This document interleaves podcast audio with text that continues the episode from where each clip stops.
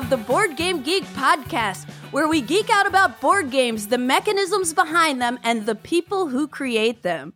I'm your host, Candice Harris, and I'm super stoked to be here today with Jonathan Cox from the JonGetsGames YouTube channel. How's it going today, Jonathan?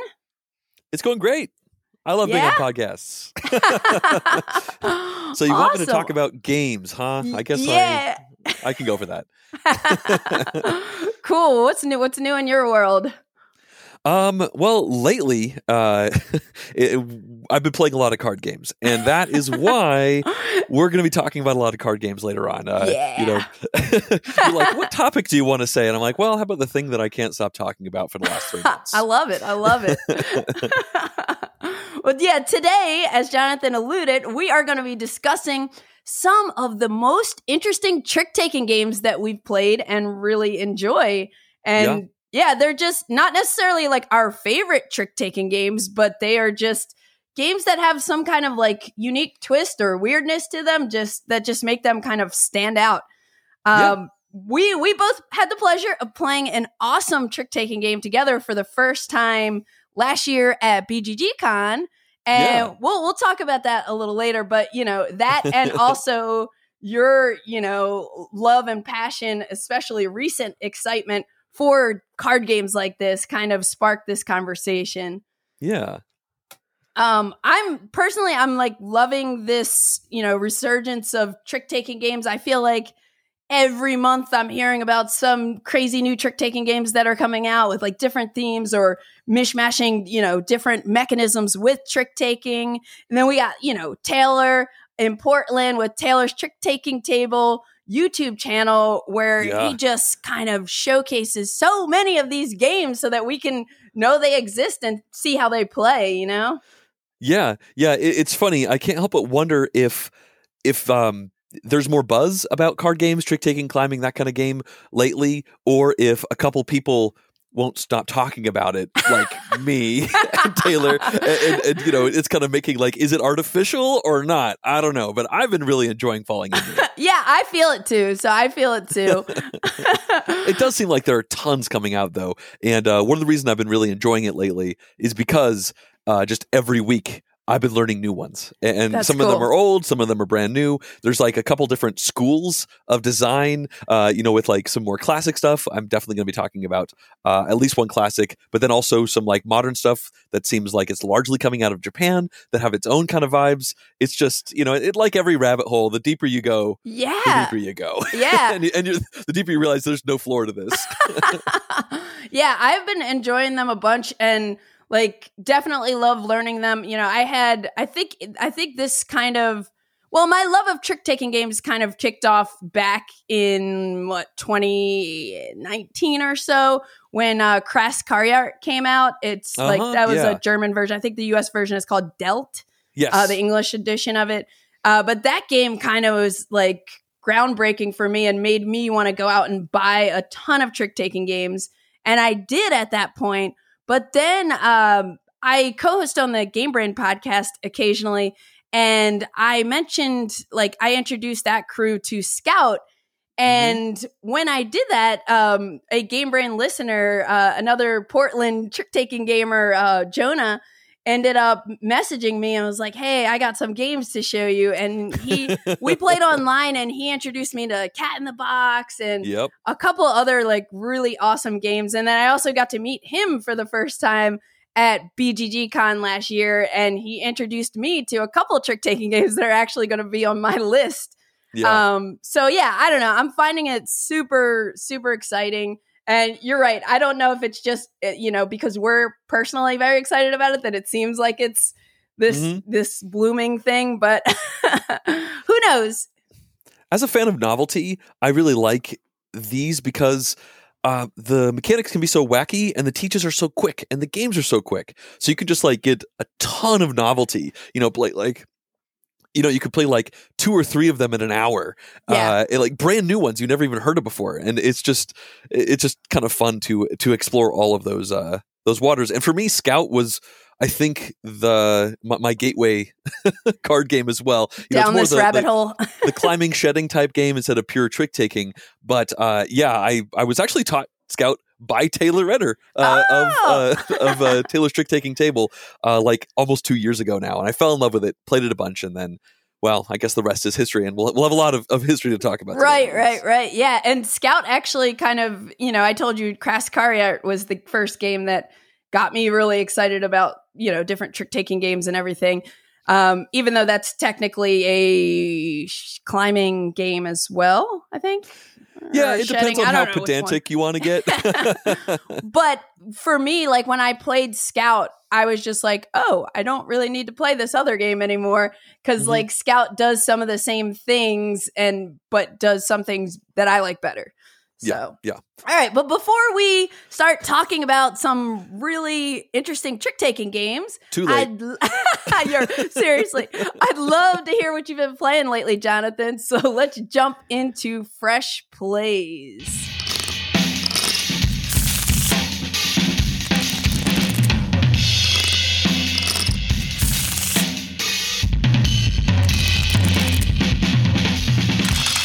Yeah. So, I'm not going to talk about card games here because we're going to definitely get that out later on. So a couple of games to talk about that I played really recently. The first one is kind of a new hotness, at least among heavy gamers, and that's Horseless Carriage. Woo! This is the new Splotter Spellen game that just came out. It's all about building the first cars. And Candice, have you had an opportunity to play this one yet? I have had the opportunity. Oh, awesome. And yeah, I feel like my brain is still smoking from it.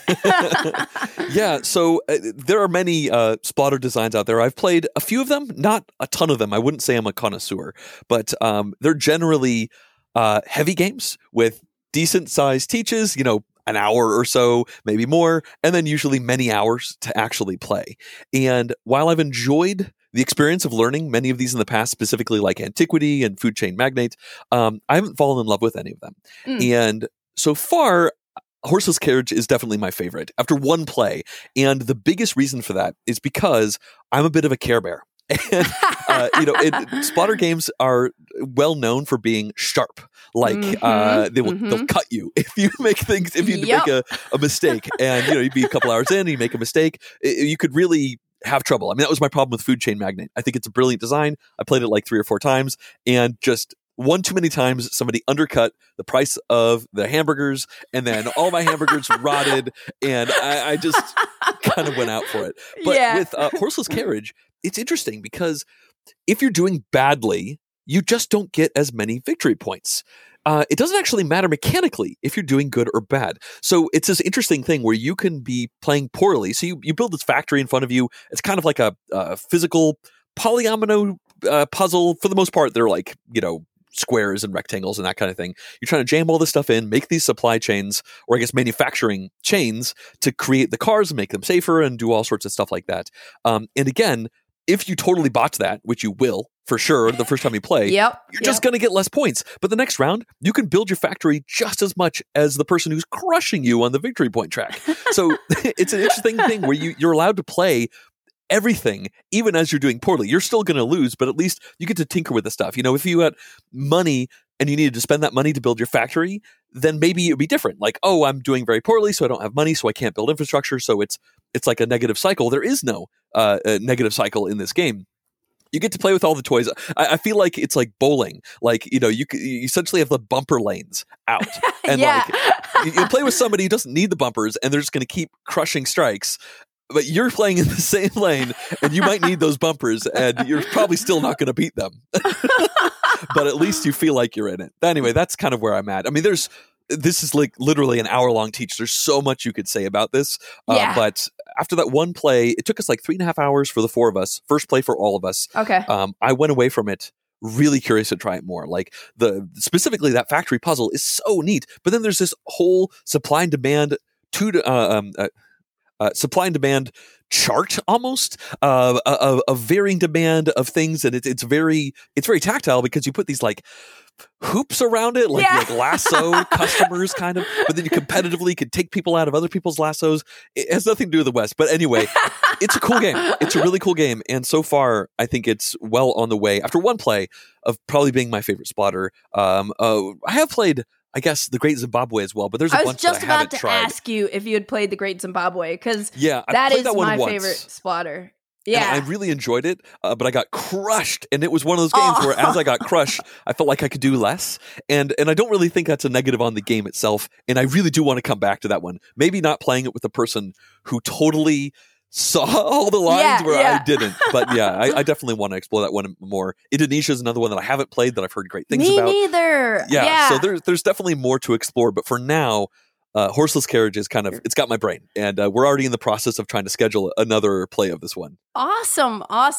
Yeah, so first I'll just say, I think The Great Zimbabwe may be my favorite splatter, but if you're at BGGCon, we should definitely try to play that and or Indonesia, because I've been wanting to play Indonesia forever. I think I'm going to love it, but I just, I'm in the same boat. Yeah, it was one of those things where, like, right when the pandemic was starting and everybody was getting on Tabletop Simulator, we were, like, I had a game scheduled and I had, like, we were having issues because everyone was connecting to TTS.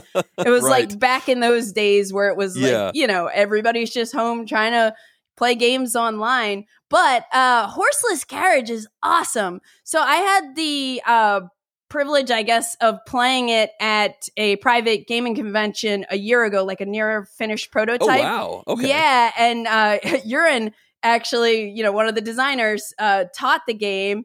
And I was just like buzzing and like loved it. Loved it. I still do, by the way. Yeah. But that initial impression was so strong. And I just remember whenever you go to that phase where you're doing that spatial puzzle, building out your factory, which is like simultaneous, like my brain, every time it was like, we got to that phase, I'm just like, oh no, stress. That is pouring out of your ears. Yeah. That is such a challenge for me. That spatial puzzle, but I love it. And I just love the design. And it's like every splatter game, you know, whether they're kind of mean and, you know, you get crushed or whatever, I still like, it's something I always want to like play and try to just keep getting better at. Yeah. Like my first experience with Food Chain Magnate was, it was a 3-player game, 2 people who were like very super experienced with it. And they were great. They were like holding my hand, teaching me. And I thought I was getting the swing of it. And I was kind of building my restaurant all the way over on the other side of the, you know, the map.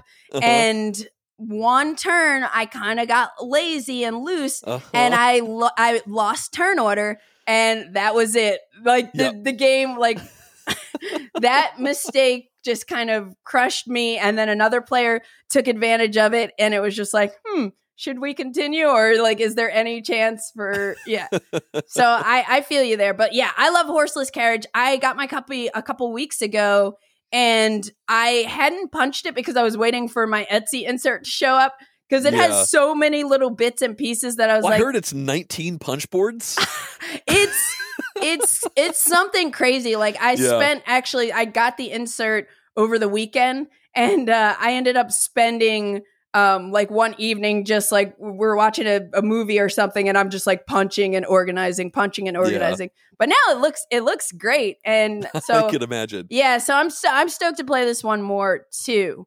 Something I've played recently, which I know you have played, is Lowlands. Yeah. So on episode 13 of this podcast, with Simon from Amass Games, I basically mentioned how I'm not into farming games. Like, for some reason, I don't need to have a theme that I love, but there's something that turns me off a little bit about farming games usually, where I'm like, like I haven't gotten into Agricola yet, and I feel like I should be super into it, but something like just didn't excite me about it, like the couple of times I played it. So anyway, literally the day after recording that episode and talking to Simon about how I don't like farming games, something, our brains are so weird, but like something made me think about Lowlands. Like Lowlands is a game that a couple years ago I saw, like I was walking by a table at a convention and I was like, ooh, what is that they're playing? And it was Lowlands. I also remember, like, I have a friend of mine who has Lowlands and I remember he liked it a lot.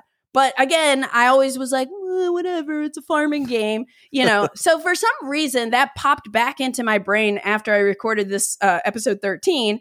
So then I started like looking it up, reading some reviews, watching some videos, including your playthrough. Yep, I got a full playthrough out there. Which is excellent. And I just got like really excited. I was like, I want to play this game. So then I like ended up ordering a copy from someone secondhand on the BGG Geek Market, got my copy, and I think I got it, I don't know, like a week or so ago. But I ended up playing it twice so far. Awesome. And I played it 3 players, and then I played it with 4 players. And Lowlands is a game that came out in 2018. It's designed by Claudia Partenheimer and Ralph Partenheimer, and it's published by Horseless Spiel, and Z-Man Games has the U.S. edition. But it plays with 2 to 4 players, and in the game, we're farmers, basically, and you're kind of breeding sheep, and you have this board, a farm board, where you're able to upgrade it, and you're building fences around different squares on your farm board to like create pastures, yada, yada, yada, farming stuff. But who cares about farming when there's a flood on the horizon? Exactly. The cool thing about the game is that there's this main board where this flood is kind of developing. And one of the actions in the game, or one of the core concepts of the game, is that the players, we are able to build a dike to prevent this flood from like washing away our little sheep. And it's a really cool mechanism because there are these cards that flip. You know, you play over like 3 stages, and there are these different phases. And one of the phases, you're going to like reveal a water card to see how much water is going to come. And you have these little, these wooden water pieces that are kind of filling out the board. And then one of the actions the players can take is contributing to building a dike, where you are spending resources to not only advance yourself on the dike path track, which is important, but you're working together to kind of complete sections of this dike by spending resources. And there's another phase where we check the dike to see if it holds, meaning we built the dike far enough that it, you know, passes where the water is, or to see if it breaks. And there are implications in either scenario. So, for example, every time you contribute to this dike path, you're going to move, or to building the dike, you're going to move on this dike path. And you're going to be, there are a certain amount of points for like every couple spaces, like, oh, this is 1 point, this one's worth 2 points, this one's worth 3 points. And every time you take that action, you have to ask one other player if they would like to contribute. And which so is just brilliant. Yeah. So you have to ask somebody, and if they do, they get to bump on this. If they contribute resources and help, they get to bump on this path too, but then you get to bump an extra step. So anyway, if this dike, if it floods, the players who are furthest behind, meaning they contributed the least to helping build the dike, are going to get hit with these breach tokens. And it's based on the distance between where you are in relation to the person who's furthest ahead on that track. And then meanwhile, if the dike holds, then you get coins. And the further you are, again, ahead on this track, the more money you'll get. And the person who's furthest behind doesn't get anything. But even more importantly, depending on whether it floods or if the dike holds strong, there is this value that is being manipulated throughout the game. So at the beginning of the game, I think it's like every dike path point is going to be worth 1. And then all of your sheep are worth 3. So as we flood, this kind of like stock market kind of mechanism is going to shift in one direction. And if we don't flood, it shifts in another direction. And so we are kind of like, through what we are doing as players with building this dike or not contributing and flooding, changing the value of what each sheep is going to be worth at the end of the game. And also how far you are on the dike path, like those points will get a certain value. So it's, you know, the main mechanism, like what you're doing throughout the game when you take actions, is you have your own private board of 5 different actions. So it's not really worker placement. You're kind of like placing a farmer on a space, and if you want to take the same action twice in the same round, you have to like pay $1 per every farmer you have there. But the actions are really straightforward. You build fences, you can gain resources, you can buy and sell sheep.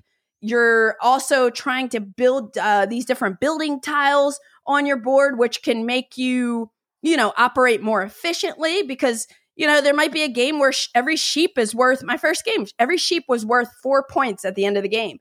So then you're trying to breed as many sheep as possible. So anyway, I think it's like this awesome, solid medium weight game.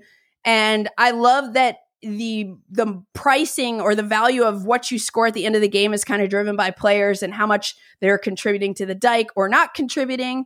I love that there are just like 5 actions and they're all kind of, you know, straightforward, but the tiles are all like the different tiles you can get are very interesting. And you have some player interaction there because I had somebody, like I had my eye on a building and I was like, ooh, that's going to be perfect for my farm. And then the player ahead of me swiped it up and I was like, no. But yeah, what are your thoughts on Lowlands? So I was super excited when this first came out. You know, like you said, back in 2018, I played it a couple of times. I made that video and I don't think I've played it since I made that video, but it's still in our collection. It keeps surviving culls as we remove games. Nice. And that's because I keep wanting to come back to it. And a really interesting thing that I've kind of figured out subsequently, I'm really glad you mentioned the stock market with that, the dike track, because, you know, there are no stocks anywhere in this game. But right. Subsequently, what I've realized is this is a shared incentives game. And I loved this game and I couldn't figure out why. Back in 2018, 2019, if you asked me about train games, I would have said, please, no, like, absolutely not. One of my hard vetoes. Like, I just thought I hated games with stocks, hate, like, all that kind of stuff. It I just didn't like it. But then I love this game called Lowlands, and I can't really figure out why. And as I've gone through my, you know, board gaming hobby, I've noticed certain games over the last, like, 15 years that I just love for reasons I can't put my finger on. And then in 2020, I realized, oh, actually, I love Cube Rails games. I love stocks. I guess it was more 2021. And now looking back, I'm like, oh, I totally see why I loved it. Yeah. Lowlands, because it's all about that interaction. It's all about, I could do this, but it helps you. So maybe I'll do that instead so that you do it. You know, like, yeah. I really enjoy that. In some games, you're just like, why would I build the dike? That makes no sense. You have so many sheep. I want them to drown. Yeah. You know, it's this ecosystem. Right. And again, there's no stocks in here at all, but it still gets to the heart of that shared incentive mindset where you are all interacting in a really fascinating ecosystem way where everything you do is going to ripple into what your opponents does. And sure, sometimes you're, you know, denying opponents things, like you build a building they wanted to build or something like that, but more often than not you do something that's just going to affect everything. And so you know, somebody does this, or like, you know, I'm going to build this, and you ask somebody to share and they don't, and you're like, oh no. You know, like, and they say no because, you know, they want the flood to happen or something like that. Right. It's just a really smart game, and I'm really glad you brought it up because I've kind of forgotten about it. And now we're talking about it, getting all pumped up, and I'm like, okay, you know what? I need to get this one played again. Yeah. We own it. It's been years, and it is such a cool game. I will say the only supposed flaw with the game, I haven't tried it, but I've heard it's quite poor at 2 players, which also leans into the shared incentive thing, where most shared incentives games are 3+ players. Right. And so I've played Lowlands at 3 and 4, and it was excellent at both of those counts. I've never even tried it at 2, but I have it through good reports that it's probably not great at that count. Yeah. But hey, that's still fine. Yeah, I could see that, and I'm totally fine with just like breaking it out with 3 or 4. There's so many good 2-player games. You just play something else. Exactly. So that's Lowlands. What else you been playing lately, John? So trains, right? Trains. I just talked about them. Me falling in love with Cube Rails and, you know, train game type shared incentive games. And so there's this game, one of my favorite of the train games and also arguably Cube Rails games, is a game called Dual Gauge. It came out in 2020, designed by Amabel Holland, published by Holland Spiel. It's a 3 to 5 player game, and I really love this game with a pretty heavy asterisk. Before I get to the asterisk, though, have you played this one before? I have not. I have always wanted to, because I love Holland Spiel games, but I just, for whatever reason, have not gotten to play Dual Gauge yet. Sure. So This is a brilliant, streamlined, in my opinion, version of 18xx games. And I know some people really bounce off that. Like, I just said that, and I know at least one person just like cringing. They're cringing because this game does some things that are kind of opposite to a lot of 18xx games as well. But in my opinion, it gets to the heart of the fun of what I enjoy about 18xx games. But the game Dual Gauge is like 60 to 120 minutes, as opposed to being 5 to 8 hours long. Now, I am not an 18xx gamer. I played 4 of them, so I have some experience. But like, I'm much more a fan of cube rails and, like, you know, like I said, the 60 to 90 minute gaming experiences. But what Dual Gauge does that most cube rails games don't is it really puts you into the mindset of the company running. So in most 18xx games and Dual Gauge, you have a series of companies and players are going to buy stocks in those companies. And then the player who has a majority of stocks in that company will run that company. So the players themselves don't take turns. The companies take turns. So when it's the red company's turn, whoever controls the red company gets to do stuff with the red company. And other people might own red stock, but they don't have the majority of red stock. And so what they do is going to be affected by what the president does. And then boom, shared incentives, right? It's a fully competitive game. You want to have the most money at the end, but you have these things jostling back and forth. But the thing that sets Dual Gauge apart from all other cube rails games, as far as I can think of, is it has neutral track. So in cube rails games, generally the cube is the rail. I mean, it's right there in the title, right? You put a red cube down and it's a red rail for the red company, and only the red company can use it. Maybe the blue company can lease through it or something like that, but it's a red cube. But in Dual Gauge, the tracks are neutral. So any company can use those tracks, which is, again, kind of similar to 18xx games, where you're putting hexes down that any company can travel through. There's also blocking, where you can put stations on these different spots and then stop other train companies from running through. And then probably the biggest thing that shares some DNA between these is you actually get trains, and you buy them and you put them onto the company. So the red company has trains. You don't have trains, the red company does. And then you use those trains to run routes on those neutral tracks, which is what you do in 18xx games. Totally. So there's definitely some things that are different. Like, the way you run the routes are different. The way you use those trains can break a bunch of 18xx players' brains for reasons I won't bore you with right now. So it's kind of one of those situations where I almost feel like Dual Gauge is almost better for people who haven't played 18xx, so they won't get confused by the differences. Gotcha. But if they're like curious to try 18xx, I think playing Dual Gauge first is probably good, and then you could play 18xx and be like, oh, okay, this is bigger, I like and this stuff. Whatever. Yeah. So at the very beginning of this, I said I love this game with an asterisk, and that is that I don't love the 2 maps that come in the base game. So when you buy this game, it has 2 maps, and in my opinion, they're just fine. They're not particularly exciting, and because of that, I know quite a few people have tried them, and they've said, oh, I thought I'd like Dual Gauge more than I did, but it was just a little bit bland or something like that. But there are currently 2 map packs of double maps, so essentially 4 new maps that have come out, and I know there's a couple more maps that are planning on coming out soon. I think they're planning on putting 2 maps out a year for the foreseeable future.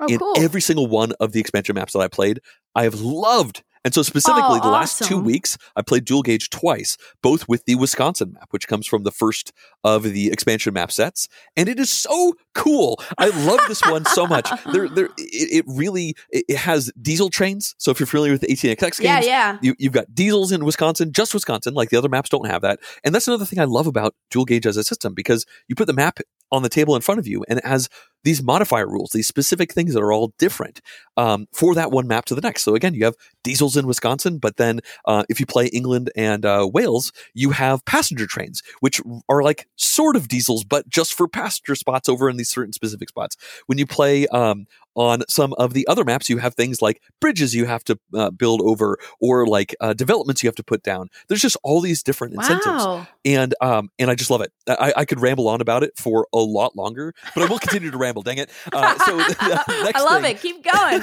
I was going to stop You're myself. Get me hype. Every one of those companies has an asymmetric effect as well, which also kind of gets you into a little bit of what a lot of 18xx games have with minor companies and major companies, where you can get these minor companies at the beginning and then you kind of like sell them into the majors and combine them. Well, in Dual Gauge, it's kind of like they're sold in there already. You already got these little things, and they're not crazy usually. Sometimes they're like, oh, this one company gets a payout if it reaches this one spot, or they get a reserved station in this one other place. Or sometimes they are crazy. Like on one track, one company can sell trains. That's it. You can never sell trains in any other map with any other company, but but here's this one map where you could sell trains, and that's just like cool. a brain exploding kind of thing. And you have other companies that can like lay track way faster, and or they get better payouts when they go over rough terrain, which is more expensive, and blah blah blah blah blah. There's just so many asymmetric things that are in here, and again, it's just like one big piece of paper, you know, essentially the map that's going to change so much of this. So I love this game, and I'm so excited that I got to play it 2 Saturdays in a row with the same map, and I got to see completely different game states with those two maps as well. You know, I've been talking about this game. It's called Dual Gauge, and I haven't even talked about the dual gauges. I should probably wrap this up, though. Tell me about the dual gauges, yeah. Fine. There's narrow gauge and there's standard gauge, and you know you can lay these different types of gauges down. And like I said, the gauge, the track is all neutral. But again, there's narrow and standard, and you can only run a standard train on a standard track and a narrow train on a narrow track. So you can still really mess with things. You know, if you see somebody making a standard track out to wherever, you slap a narrow gauge right at the end of it, and suddenly that's really going to jam things up in a variety of really interesting ways. The standard trains and standard track is more efficient, but it's more expensive. There's just so many of these things that all knock around in just brilliant ways. That there's so many other things that that work so well. And I just want to, tell people about it because, yeah, I don't think it got a particularly amount of a large amount of hype, and it is a little bit of a tough sell for me to sit here and say you should totally play Dual Gauge with an expansion map. Like, you know, right. You're free to play it with one of the base maps, but I just want people to know who do that. Like the other maps out there offer even more interesting decisions and variety and asymmetric effects and whatnot. And yeah, this is arguably my favorite Cube Rails game, but also I think there's an argument to be made that it's not a Cube Rails game at all. It's just a shorter train game, that takes 60 to 90 minutes because it's so different than most Cube Rails games out there. And anyway, this is not a podcast about Cube Rails, so I should probably wrap it up. Hey, but it's cool, and I would love to play it more. Maybe you and I could get it played at some point. I would love to. So you just got me extra excited. Like Dual Gauge, when I first heard of it, when I first heard about it, I was like, this is going to be a game that I definitely want to try. I do love me some 18xx, but it's hard to get those games to the table, and I'm not that big of a fan of doing the async thing on 18xx.games all the time. I'd rather be in person or just, play real time, even if we're going to play online. But that, shared incentive, I think you were saying, I love those kind of games as well. I love market manipulation. Everything you said just sounded super exciting, and I love that, again, Dual Gauge, in a similar way to 18xx, there's a system, but you can play a different map or a different version, and it tweaks the system. Yeah, exactly. That sounds awesome. So there's train rusting. Awesome. But if you play on England and Wales, the way the trains rust is completely different and bananas. You can even rust the best trains in the game. Yeah. I'm gonna get this as soon as we stop recording. I'm serious. And also I'm also just wondering how many other games you're gonna have me buying after today. That sounds awesome. So thank you for mentioning it, and I love hearing your excitement for it, and it definitely, again, pushed this up on my radar because I've always known about it, and I always knew that it would be something I liked. I just have not tried it yet, but now I'm going to... I'll give you the push. Yeah, I appreciate the push. So, kind of on a different end of the spectrum, I ended up playing last weekend a big, epic kind of 4X civilization building game called Europa Universalis: The Price of Power. This is a game that is based on a PC game series from Paradox Interactive. And it's basically a 4X civ building game with a historical setting. And it's designed by Ivan Vetleson. And it actually has a solo mode by David Terzi, which I have not tried, but I think it's really cool that a big, epic, heavy civ building game has a solo mode. And I've read that it's really cool too. So it'd be cool to try that at some point. But Europa Universalis is published by Aegir Games, and it plays with 1 to 4 players, but you can also play with up to 6 players with the Fates of Empires expansion. I actually demoed this game at Spiel last year, 2022, and I enjoyed it. I was like, wow, there's a lot going on, but there was also a lot that kind of tingled my brain. And they were nice enough to send me a copy of the deluxe edition so I could kind of check it out. And I've had it for like a couple months, but I knew it was going to take a long time to learn it. I knew it was going to take kind of a long time to dig into it and play it. And I just hadn't had the time until recently that I made the time. Mm-hmm. But yeah, you have this like large map of like mostly Europe, and you during setup, you'll put out all these town discs. Like you have two different size towns, small towns and large towns, and like kind of having them off of your player board will increase your income. So it's good to, have your towns on, you're kind of like controlling these different provinces by having your town marker on them. Everyone has their own like player board and multiple player boards, actually, because you have like different boards where you'll manage your armies. You have boards where you're kind of managing these action cubes you have, which are monarch powers. So you have like administrative ones, and then you have diplomatic action cubes or monarch powers, and then military. And you use them to kind of take actions throughout the game and play action cards. I will definitely say this game is a bit of a table hog. 4 players playing this took up my whole entire table, and I can get a 6-player game of Twilight Imperium on my table. So if you know the size of Twilight Imperium, it's huge. This ends up being a kind of a sprawling game. It looks epic. It looks really epic, but it's definitely like a bit overwhelming. So in the game, your goal is to build the most successful empire, and AKA you want to have the most victory points at the end of the game.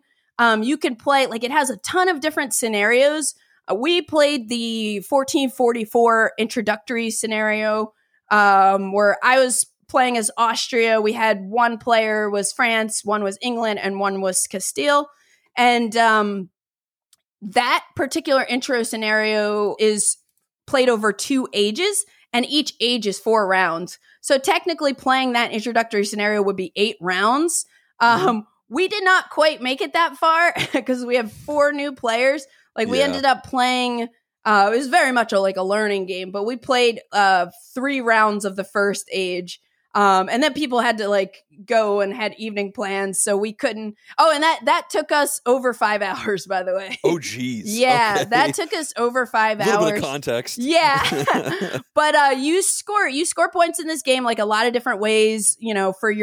For any provinces you own. Again, having your town discs on provinces for exploring territories or different like diplomatic relations. Points you can get points from victories and wars. You have these secret mission cards, which are cool. They're basically just secret objectives, and that adds some spice because you never know what people are going for. And then you can also get points. There are like public objectives, which are like milestones, and then you could research ideas, which is like tech track kind of stuff. And the first person to like research a particular idea gets 2 points, and then every other person who researches it after gets 1 point. They get 1 point too. Right. So it's like you're incentivized to kind of be the first to research an idea that other players are going to want to also research.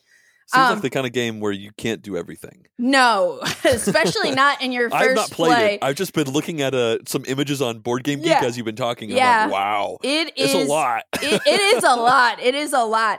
And it feels like a sandbox type game. Where you can kind of like choose what you want to focus on, which is interesting. Like one player kind of focused more on exploration, and there were France and England were kind of going at it and battling a little bit.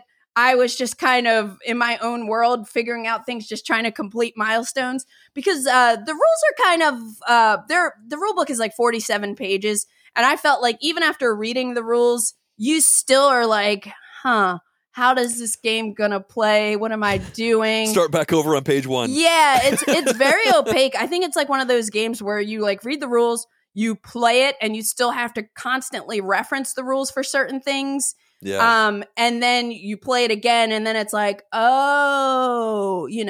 But I had everybody watch Shay from RTFMs. He has an excellent instructional video. that is 50 minutes long, and it doesn't even cover everything. Like, there's some points where he's just like, if you want to learn more about this, read this page. Yeah. Because it's just like, there's just a lot going on. And then every round, there are lots of different phases. You'll reveal new event cards, draw action cards. And then the bulk of the game is you're taking actions. And when you're taking actions, you have this menu of basic actions you can take, that some are just kind of generic, but some of them fall into those monarch power buckets I was telling about, military, if you want to recruit different military units or ships, you would need to spend your military action cubes or power cubes. And likewise, you have these action cards, which are cool because the actions will have some kind of action that you can play on your turn by spending, again, these monarch cubes that match the type of action it is. But they also, at the bottom of them, will have a character that you can either appoint as an advisor, which will kind of give you more monarch power income and maybe some other special ability. But then you could also recruit. Some of them are generals that you'll add to your army, and they let you roll more powerful dice and extra dice when you're doing combat. So I love that about the action cards, how they're kind of dual use. Then another thing that I really loved, and I think everybody really loved this too, was the event card system. So at the beginning of every round, you take out 5 event cards. This is a number of players plus 1, but you only reveal 3 of them at once. So everybody sees those 3 events. You can't pass until you trigger an event. And sometimes, so the events have usually 2 effects that whoever is triggering it can choose. Sure. And sometimes it might impact other players. It might impact your faction. And then also beneath the event, at the bottom of the card, there's some kind of global impact that will kind of be triggered. But let's say I take an event. I'm the first one to do it. I do the event. Then we put 2 ducats on every other face-up event, and then we reveal one more. So now there are always 3 open, and some will have money on them, which is making them more tempting because gotta get those incentives going. But it was, I think, the event card system was just really cool, and the events and some of the decisions of the timing of when to do something, sometimes not wanting someone else to trigger something. So it's I better beat that person to this so that they don't choose this particular option. That was really cool. But otherwise, it was really cool. Our brains, you're talking horseless carriage is kind of brain burnery. This is, that times 10 times 4, right? 4x game. Yeah, so. Exactly. Oh, that's what the 4x is. So it was definitely, very, even after everybody watched the video, I didn't really do a teach because everybody watched the video and we were just let's just get into it. We'll learn as we go by taking actions. And we definitely, our first round was super slow. And then we were okay, I'm getting the swing of it. And we were just all trying to use in games like this. I just try to say, look, how do we earn victory points? Focus on that. What am I going to do to achieve this milestone? I'm going to just focus on that. And I think my one friend, Brandon, who played it, it was funny. When he started watching the video, he messaged on Discord. He's like, what have I gotten myself into? Is it too late to run away screaming? Yeah, exactly. It was good company. So that kind of helped everything too, for us to kind of have a first learning experience. And, I love big, heavy games like this that are kind of epic. I wish that there was a more intro-y scenario or a playbook with an example of play so that I could have had a better grasp on it before they came over. Because I think it would have been a smoother experience altogether. If I had already played, if I had some more experience so that I could kind of answer questions or help guide people, nobody really knew what to do initially. And then, as we got going, we kind of figured it out. But the important thing is, the next morning, I was kind of I'm ready to play Age 2. I was kind of craving it, You're when you're in that situation, you're learning. Your brain is just I don't know exactly, we're probably making some mistakes here and there. But then I'm pretty sure we all were thinking about it that night, that next morning. And personally, like if it was set up and they were down to come back over, I would have played it again. So it's like, this is a hard one that's going to be hard to get to the table, but I'm definitely curious to explore it more. Like I have a lot of friends who are totally down for like heavy games like this. And, you know, we'll make sure next time that we have more of a full day to kind of at least play both ages to see how things pan out. This is definitely an event game, right? You're not bringing this to a pickup game night. Right. Oh, yeah.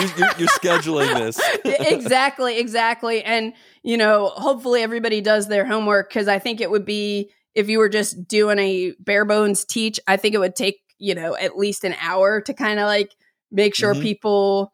Maybe not. That doesn't surprise me. Maybe not. Maybe you could get into it a little quicker, especially if somebody like knows the game really well. But anyway, I assume you have not played it, and that is... I had never even heard of it before you started talking about it. That's why I was looking at Board Game Geek while you were talking. Yeah. And it looks like a big 4X game. It's a beast. So like if you're into big like civilization games that, you know, where you're kind of like, you'll take a day probably and play with your friends, this is definitely one to check out. Also, it plays with lower player counts too. Like there's a bot, and again, there's that solo mode where if you're someone who likes to play these games solo, like this is, I don't know another civilization building game, I don't think, that it has a solo mode like this. And it's by David Turtsey, so that's probably cool.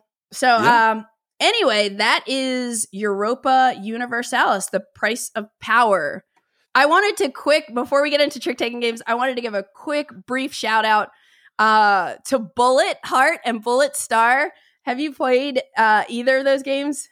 No, I'm a little bit familiar with them. They're kind of a match 3 kind of video gamey vibe. Yeah, like a shoot 'em up puzzle kind of game where you're simultaneously drawing these like bullets and you're dropping them in on your board, but you're also trying to like use action points to manipulate them into patterns and then send them over to the player on your left. And it's so anyway, I'm not going to talk much about it because Liz Davidson brought this up. Liz Davidson from Beyond Solitaire on episode 12 when we were talking about solo games.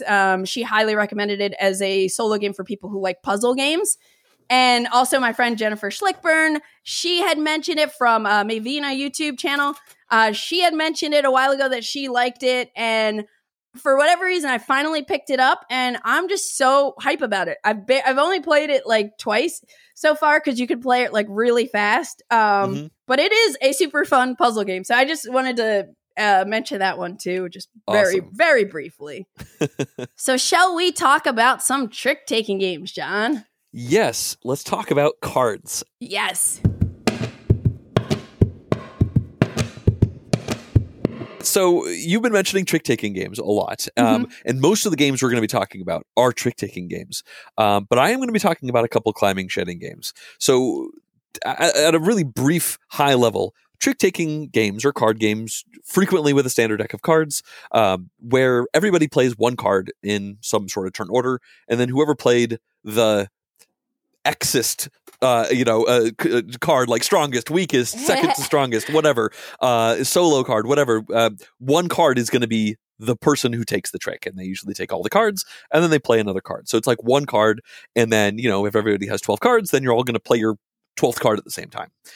Whereas climbing shedding games are also card games, frequently with a standard deck of cards, but for these, your hands will get asymmetric because you're playing more like poker hands, depending on the game. Like, you know, a three of a kind or a run of 5 cards or a full house or something like that.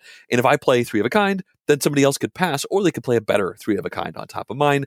And generally, the goal of these games is to shed out. That's why they're frequently called climbing shedding games, because the climbing is where, you know, your 3 sixes beat my 3 twos. Well, we climbed. You know, we climbed up in strength, essentially. And then shedding is the goal. It's like get rid of all your cards, usually, and then you get points for in some way for getting rid of your cards. So they're very different schools of thought in traditional card games, and I want to get that out of the way before we dig into all of these. Yeah, and before we dig into our list of, and again, these aren't our favorite trick-taking games per se, but it's just games that we think are very interesting in some way. Yes.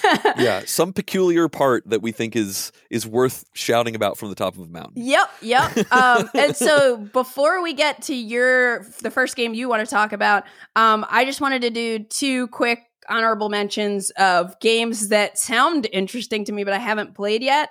One is Inside Job, which is a new game that is either about to come out or might have just come out designed by Tanner Simmons, and it's from Cosmos, who that's the company who published The Crew, which is an amazing cooperative trick-taking game. And Inside Job is an almost cooperative trick-taking game, because basically players are working together. Well, most players are working together to complete as many missions as possible, but one player is secretly trying to sabotage it because they're an insider.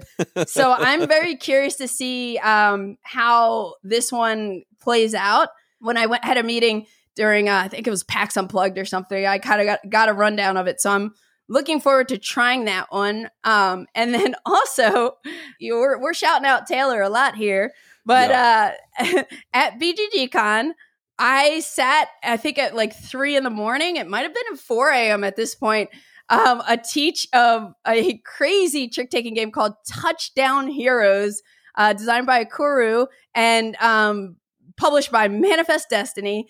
And this is a 4-player trick-taking game where you are playing football. So it's teams, 2 versus 2, and basically one team at a time is like on offense, the other's on defense.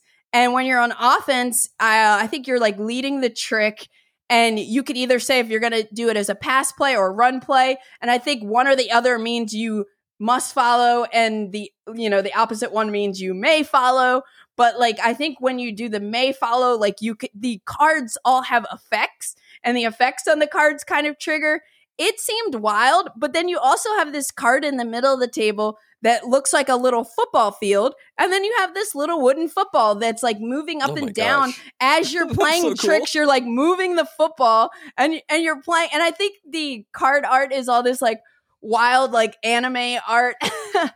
But yeah, I ended up getting this, and I still haven't tried it. And I thinking about it today and thinking about interesting trick-taking games, I'm like, why have I not tried that one yet? So that is Touchdown Heroes. I haven't tried either of those. They both sound fun.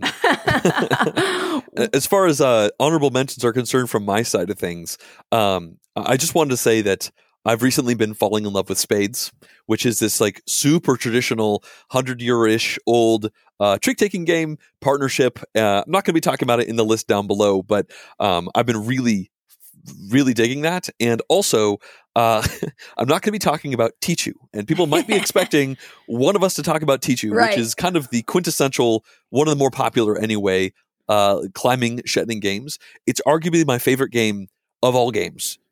Period. So I adore it. I like it better than every game I'm going to be talking about on this list, but I think the games I'm talking about later on might be more interesting mechanically. So anyway, cool. I got the Tichu elephant out of the room.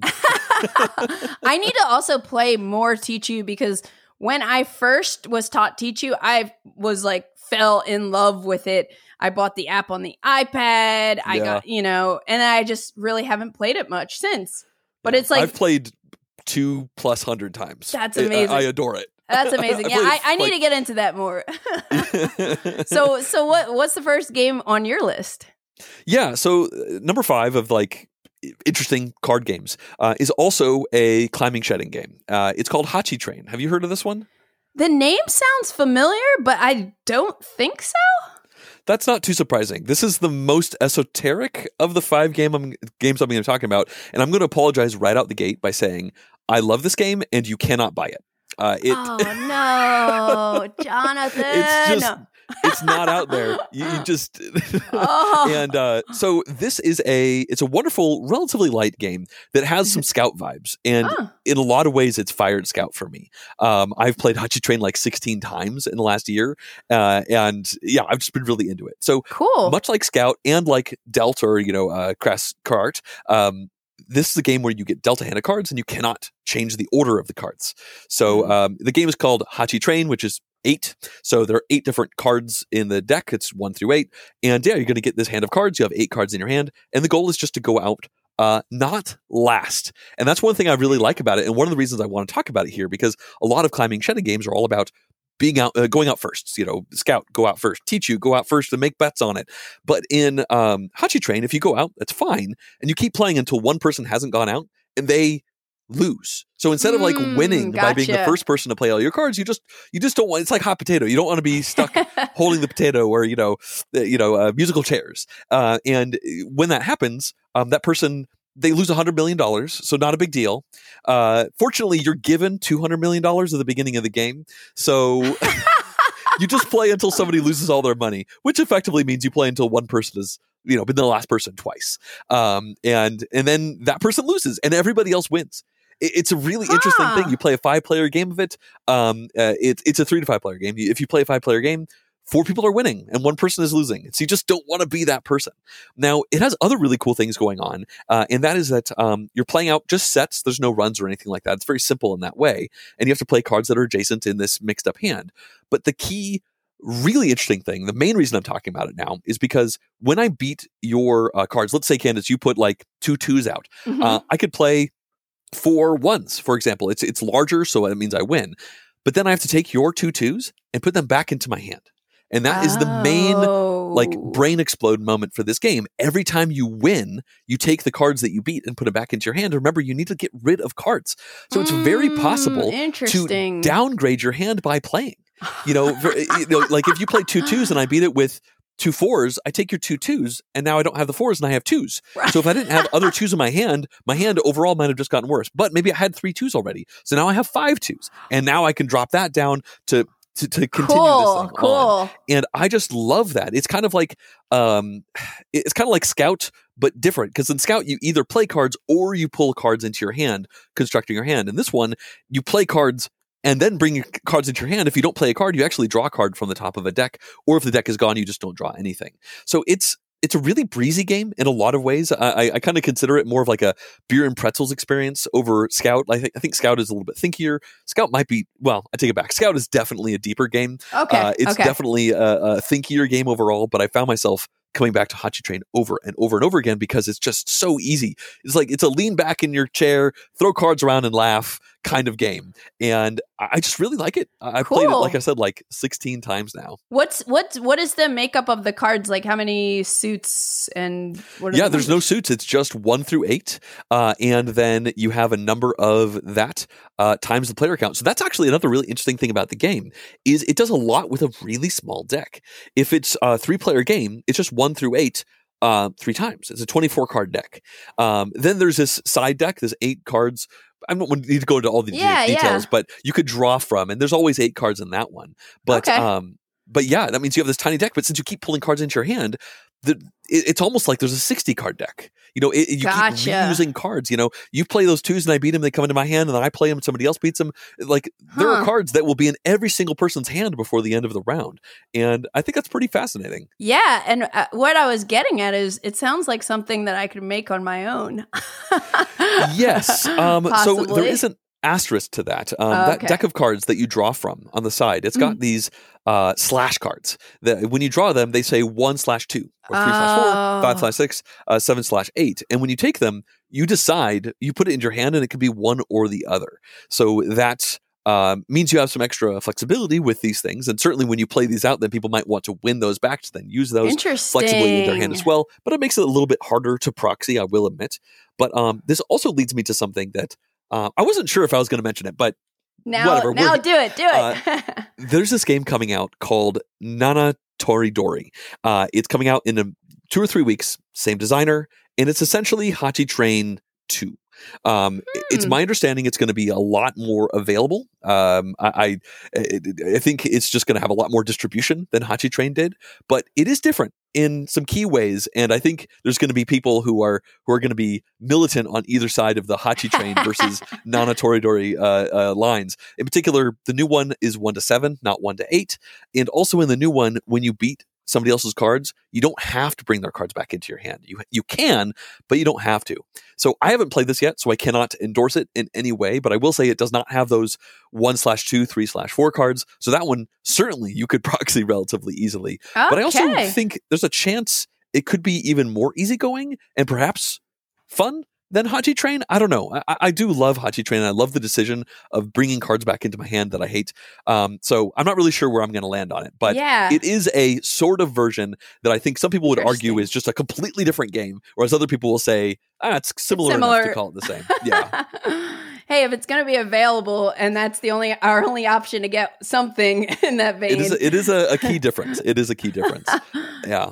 So yeah, that's been a really fun one. Honestly, I bought this one on a whim. I was putting in an order through a Japanese freight forwarder for Trick and Trade, which is a game I'm not going to be talking about, even though I totally could. Just super cool. May follow Here trick taking game mentions. With stocks. And I saw there's this game called Hachi Train. I'm like, I like trains. And it was like an extra like $20. So I just threw it on my order without even knowing the rules because the rules weren't even published yet. Oh, wow. And so I got really lucky that I happened to love that one. Wait, what was the other one you just said? Trick and Trade. Have you heard of this one? Trick and Trade. No. Okay. You know what? Tell me. Need to talk about six games. Just tell me. Just tell me real quick. Give me the lowdown. All right. So my game number 4.5 is Trick and Trade. I haven't done my research, so I don't have the designer or the publisher in front of me. But this is a brilliant shared incentive stocks trick-taking game. Oh. I want it. So the way this gun works, like I said, it's a may follow game. So it's a trick taking game where most trick taking games, if somebody plays like a heart, you have to play a heart as well if you have a heart in your hand. And if you don't have a heart in your hand, you could play anything. That's called must follow because you must follow the card that was led. Most of the games we're going to be talking about today, in fact, maybe all of them are must follow. I have one common. May follow. Oh, you do? Okay, good. So this is a may follow where you could play any card. Doesn't matter what anybody else did. But then there are these stock cards off to the side. And so the cards that you play have numbers on them. I think they range from 1 to 9, but then they have a second smaller number that's inversely proportional to the main number. So it'll be like a 1-3, I think. And then like the 2 is like a 2-2. And then the 9 is like a 9-1. And the 10, I think it goes to 10 is 10-0. Anyway, when you play this game, what you do is the person who plays the highest value of the card that was led is going to win that trick. But then we're all going to be drafting stocks in the shared incentive thing in the order in which the strength of the cards are played. And then the card that won goes into a market at the top. And it's sorted depending on that second number. So the stronger the number is, the weaker it is in this majorities market. And then at the end of the game, it's a one-hand game. You deal out like 9 cards or 10 cards or 11 cards, you play that's it. And then you score. And you check the majorities for the cards that won. And then the suit with the most value in that secondary number is going to pay out the most, then second most, third most, and then the fourth one, the worst one, actually is a negative payout if I remember correctly. Nice. And then, like I said, in the order in which you played these cards or the strength of your cards, you take these stock cards and every card has 2 stocks on them. They're either the same 2 stocks or 2 different stocks. So you're getting this shared portfolio, kind of forced because you're going to be forced to taking cards with multiple stocks on them. And you just get plunged directly into the shared incentive, wonderful quagmire of decisions. And the late game can be super tense as, people are holding out on like those 2s to try and win a trick and then lead like the 2 or the 1 when there's no more of that card out there. So nothing can beat it. And then it drastically alters the stock market. Like I've been winning on the second to last trick and then come dead last in the last trick because of the things that can manipulate around. But the whole game takes 20 to 30 minutes because it's one hand. And, that's it's awesome. Super cool. That sounds really cool. That sounds right up my alley.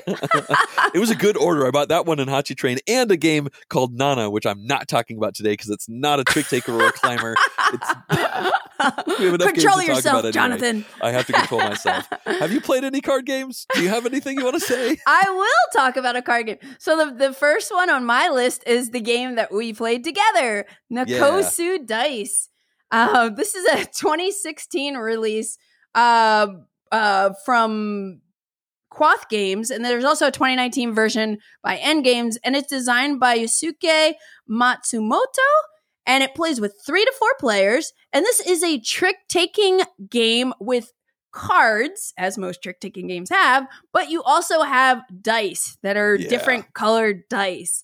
And at the beginning of the game, you are dealt a hand of cards, and then you will also draft dice. So you put a bunch of, like, I think there's purple, yellow, red, green, and black maybe, or something like that. I think there's 5 suits, if I remember correctly. 5 suits. I don't remember exactly. But you put some dice, a certain amount of dice in the bag based on the player count, and then you take a certain amount out, and you're going to draft them one at a time, and they just go in front of you. And they're basically, the dice are an extension of your hand. So if I have a purple card in my hand, but I might have purple dice that I could play as a purple card when somebody leads. And this is must follow, right?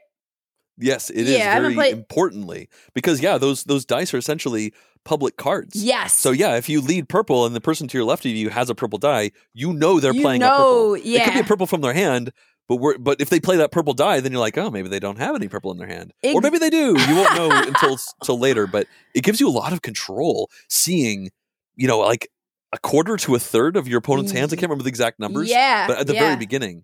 It's quite interesting. And then at the very beginning of the game, you're going to kind of decide if you think you are going to be able to win no tricks or not win any tricks.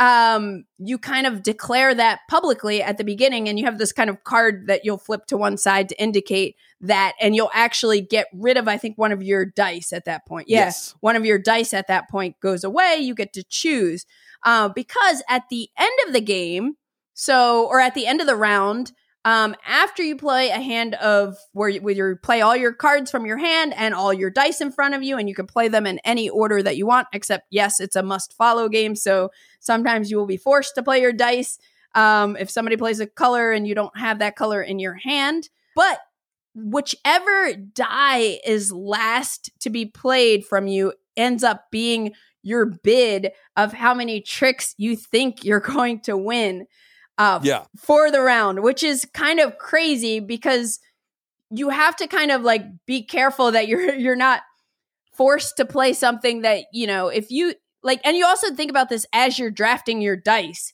if I think I'm going to be able to win 5 tricks, then I definitely want to make sure I have some 5 dice in my die pool here, because that way I can hopefully spend all of my dice or use all of my dice and save 1 5, make my bid 5, and not, happen to win 5 tricks, and all the stars align and I get bonus points if I do that.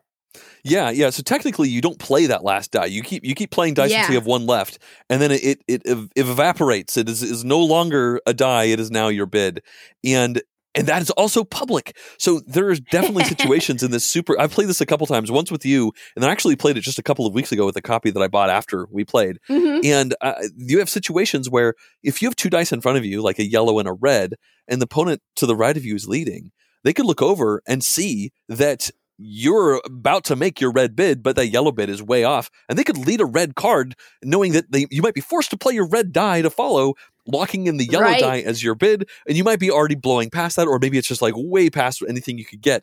So it has this precious element where you have to be really precious with the dice that are in front of you. And you have to just make sure to play them at the right pace. Like if you just play cards and you find yourself with no cards and just dice, then people can see right through you. Yeah. But if you play your dice too quickly, then you're going to lock in on a bid early before you potentially know how you could actually win the bid. So you have to try and thread that needle.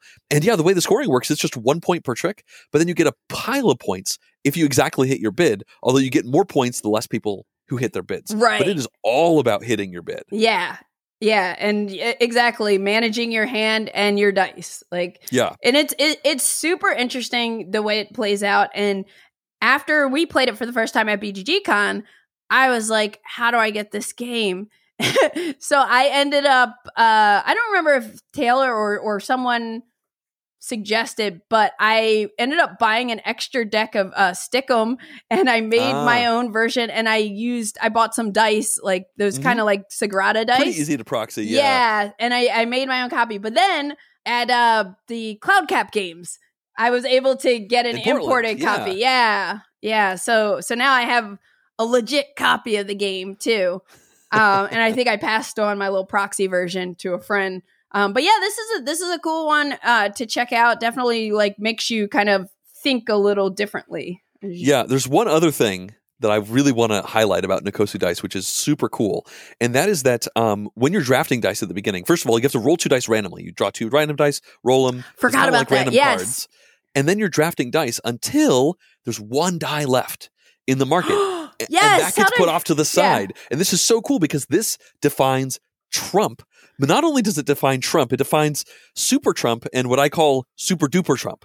And this is one of the hardest parts of the game to really wrap your head around. So the idea of Trump suits in trick-taking games, it's a classic idea. But if you're not familiar with it, in games with Trump, usually the highest card of the lead suit is going to win the trick. But if any of the cards are the Trump suit, then the highest Trump suit is going to win. So it kind of lets you jump out of that whole system.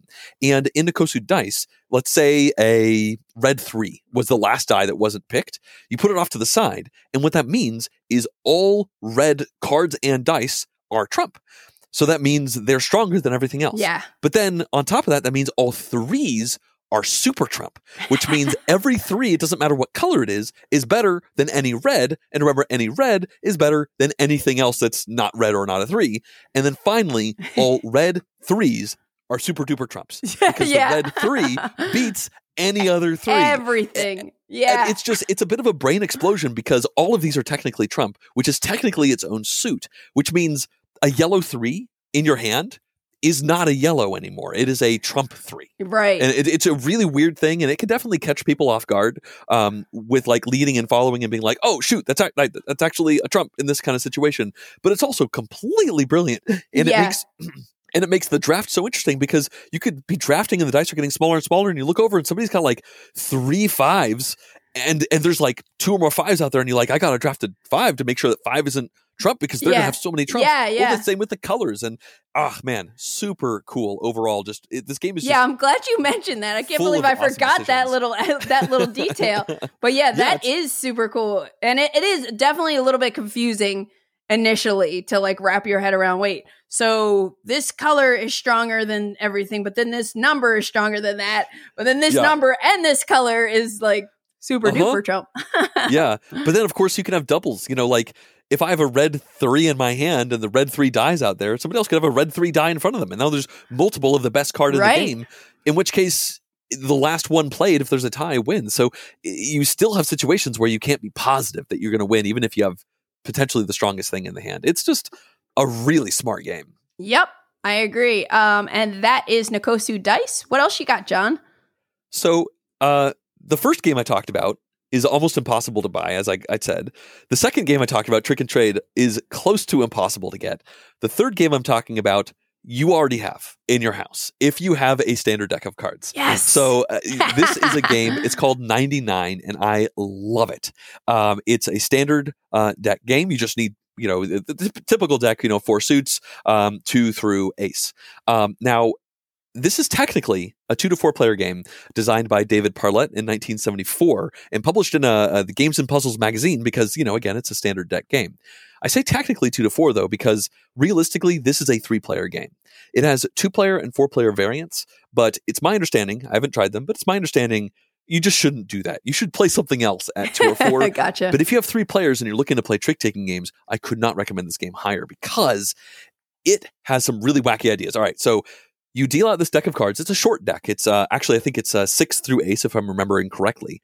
And you deal out these hands of cards to the 3 players. Everybody's going to have 12 cards in their hand at this point. Now, everybody simultaneously chooses 3 of those cards to make their bid. And the bid is going to be the number of tricks that you win at the end of the overall hand. So you're going to have 9 cards. There's going to be 9 tricks after you pull these 3 out. And the way those cards dictate it is based off of the suit. Diamonds, which kind of look like a 0 if you think about it, are worth 0 bid. Then spades, they go up to a little pointy 1 at the top. They're worth 1. Hearts have 2 little roundy bits on the top. They're 2. And then clubs are worth 3 with the 3 little roundy bits on top. So what that means is if you put 3 clubs off to the side, that's a 9 bid. If you put 3 diamonds off to the side, it's a 0 bid. If you do diamond, spade, heart, it's a 3 bid. And you're all making this decision at the same time. So what it means is you have control over your hand. You can short suit yourself. You can do all sorts of crazy things because the cards you remove are going to dictate the texture of your hand. But then the game gets really cool. That's cool. That's all cool. But I thought that was pretty cool. Because those cards, you put them off face down in front of you, and then you could play a standard trick-taking game. You know, you play a card down, and it's must follow. You have to follow the lead in. The trump is defined. I don't need to go into the details of that, but one of the suits are going to be Trump, and you know that before you make your bid. And all that's well and good. And then you score at the very end. But you flip over at that point your bids, and so you don't know what everybody else's bid is, usually. And so you're playing this, and you're like trying to suss things out, and you're trying to hit your bid. But when you start playing this, before you play the first card, people have the ability to bet. And that's why I call this one Tichu, the trick-taking game in a lot of ways, because I love Tichu, which is a climbing, shedding game. Not a trick taker, in my opinion. Very different in feel. But the main reason I love Tichu is because it's a game where you can call Tichu. And that is a 100-point bet in a game where you go to 1,000 that you will play all your cards first. Well, in 99, you have something similar. There are two different types of bets you can make. The first type of bet is a bid reveal. And you just say, I'm going to do a bid reveal. And then only one person can do this per hand. I don't need to go into the specifics. And if you do that, you reveal your bid. So the other two people have hidden bids, and you have a revealed bid. And if you make your bid, you get 30 extra points. And this game actually scores exactly like Nokosu Dice, funnily enough. 1 point per trick. And then the people who hit their bids, the less points they get. Gotcha. But, so if you hit your bid, the best thing you could do hitting your bid is 30 points if you're the only person who did it. But if you reveal your bid and then hit it, you get 30 more points. It essentially doubles the number of points you can get. But what if you don't hit your bid? You're too high or too low. Both of your opponents get 30 points. Both of them. Wow. So it's a risk. Neat. And it really goes into in line with that Tichu thing. But I said there's two different kinds of bids, right? So let's say it's you, me, and then let's say Eric Martin from Board Game Geek. He's playing this with us. Yeah, I can see that, yeah.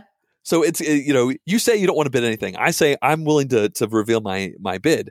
It goes to Eric. He could say, I'm going to reveal my bid and my hand. And if they do this, it essentially takes precedence. So now I don't get to reveal my hand anymore. It's all Eric. Right. He reveals his bid, so we all know what he needs to hit. And he reveals his entire hand and plays open.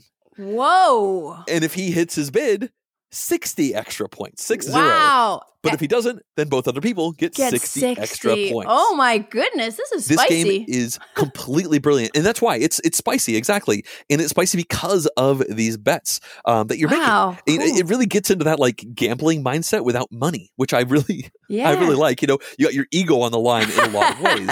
And you can have situations where you're like, oh, I think I just totally know how this hand's going to go. So you try to go for it. Or you might be behind and you're like, I guess I'm revealing my hand because, wow, I'm really far behind.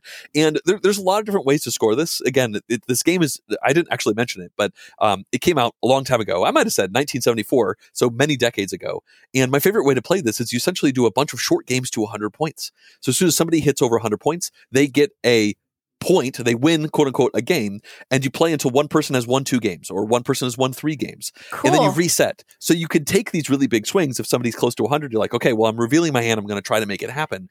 And it is just so cool. So you have this awesome puzzle of trying to figure out how to bid based off of the cards you're removing from your hand.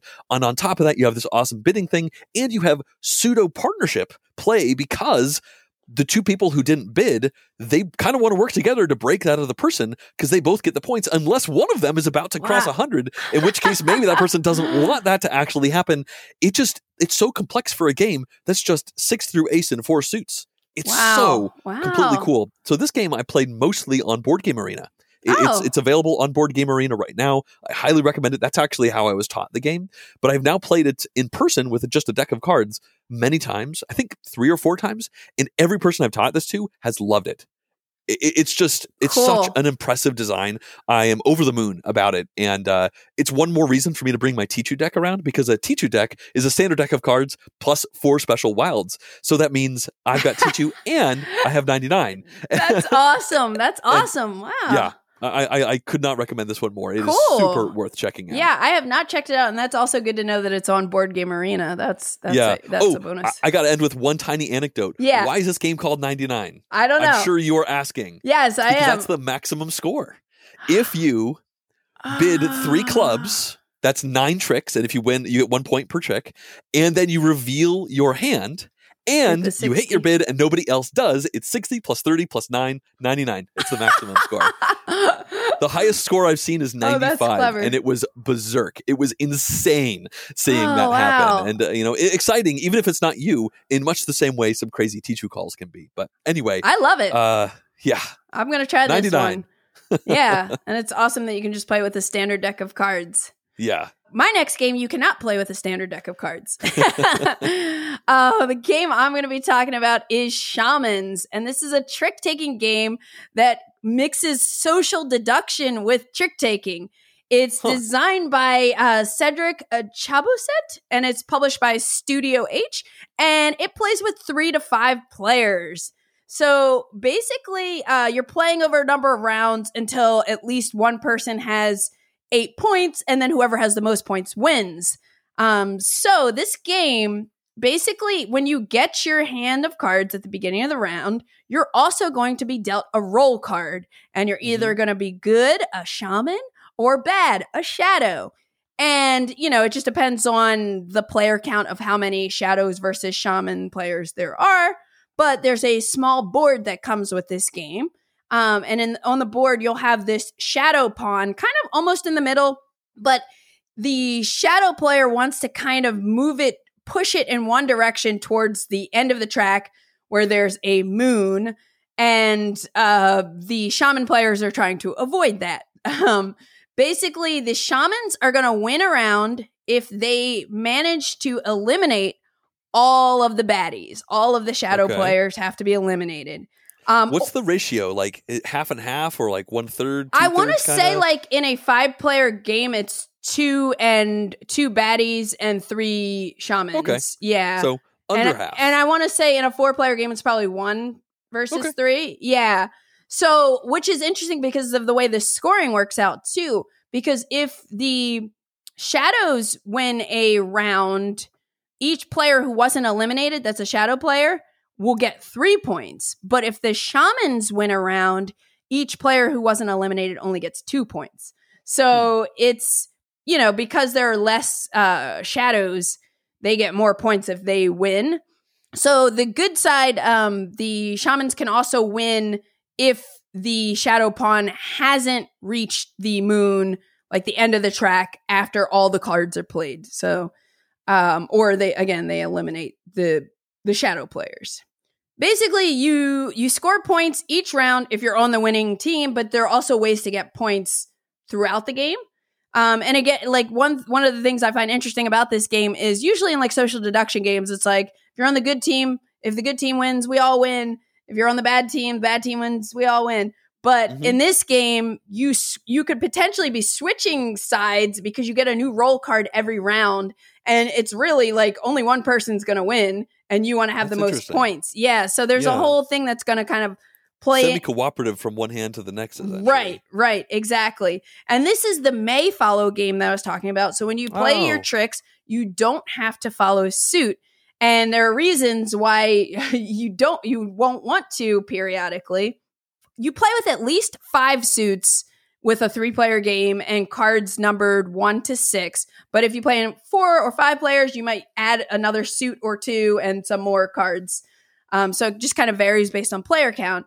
But the way the tricks resolve is that whoever plays the lowest of the lead suit, and remember, you don't have to follow, they are going to get a token. And there are all these special tokens that have special effects. I won't get into that right now, but if you play the lowest, you get a token. And there are 2 face-up tokens that you can choose from, or you can just draw a rando from the top of the deck or the stack.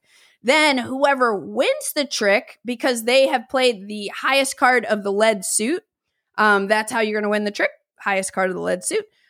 You're going to take all the remaining cards and you're going to add them to the appropriate kind of slot around the board. So around this little game board, there's a slot for every suit. And you're just kind of like, every time you add cards to it, you're going to splay them so you can see which cards have been added to it. Sure, because something happens when all of the cards of a suit are added to it. There's an action on each of these different areas for the different suits that'll trigger for whoever is the person to add the last card there. And so there's a whole thing with the timing of that and like winning the trick, yada, yada, yada. But here's the kicker. When you play a card off suit, number one, you're going to be pushing that shadow pawn towards the moon one step. So whether you're good or bad, and you like, if you're bad, you don't want people to know you're bad. So right. If you are playing offsuit, people are going to wonder, like, are you bad? Did you really not have anything else in this suit and had to play offsuit? Or if you're good, you're trying to like justify, like, hey, I'm doing this because I want to get, I want to help with XYZ, there are reasons. Right. And you said it's may follow as well, right? Exactly. So it's like, well, I had to do that. Well, no, you didn't. You could have played something else. Right. Well, but the other options were worse. You got to trust me. Exactly. So there's all that kind of like fun stuff happening. But like I said, like whenever you add, there's a whole timing thing of when you close out a suit, meaning every card for that suit has been played and added to the kind of splay for that. Whoever does that is going to get to take like a special action. And there's like one of the actions is just you gain a victory point. So you get a victory point token. Another one is you would get a special token and you could like move the pawn 2 steps away from the moon. So that actually helps. So maybe sometime you want to play offsuit because you want to get a token and push it back, Mm-hmm. Like, because also, I don't think I mentioned this, but when you play offsuit, it pushes the pawn forward, but then you add that card to the display around the board. So that's another way it could kind of close out a suit if you're the last card to be played then. But yeah, some of the tokens kind of give you points, can move the pawn. And I said that funny. Pawn can move the pawn. And there are also tokens that have daggers on them. So when you have a dagger, that token will be face up. Actually, I think if you take a token from the top of the stack, you don't have to have it face up. But if you take one that's already revealed, you take it face up. So you may or may not know that some players have daggers. And if there are multiple spaces around the game board that when you close out a suit, if you have a dagger and it has a dagger icon, that means you can eliminate a player. And here we go. Now it's social deduction, right? Right. Jonathan, I think I don't know. I don't trust you. I think I'm going to eliminate you. You keep pushing up that shadow. Yeah. I don't know. But like maybe trust me, you can't see the cards in my hand. I don't know. I can't do it. But maybe it could have been worse. But maybe you were good, So you're kind of having those discussions of like people are defending themselves and like, don't eliminate me. I think we should eliminate this person, whatever. But you closing out that column, if you have the dagger, you're able to do that. So sometimes you want to close it off to specifically do that. That's going to stop you from getting killed, right? Yes, you can't pick yourself. Exactly. So it's not a vote then. It's just the person who closes it out makes that decision. Right. Yeah. I haven't played it for a while, but I'm pretty sure, the person who has the dagger and closes it out makes the final call on who gets eliminated. There's also a special token that you can get that lets you swap roles. So imagine this, like maybe I have 5 points right now, right? And I'm actually on the good side, so I'm a shaman, but it's looking like the bad side, the shadows could win. And if I'm able to switch to the bad team because I'm swapping roles with someone, so I don't necessarily know, who I'm swapping with. Although I think there is some effect that makes somebody reveal their token. Anyway, but if I can get on to the shadow side and swap, and then the shadows win and I get 3 points, and that pushes me to the 8 to kind of like end the game, and maybe everybody was below. So even if there was another shadow player who got the 3 points, they're nowhere near 8. So it was no big deal, but that helped push me over. There's all this like really fun stuff that you're playing with here. And I think it's an awesome game. And you really, if you like social deduction games and if you like trick taking games, this is just like a no brainer. like you really feel that like social deduction aspect, especially when players are playing offsuit. You're like, you don't know who to trust, you know?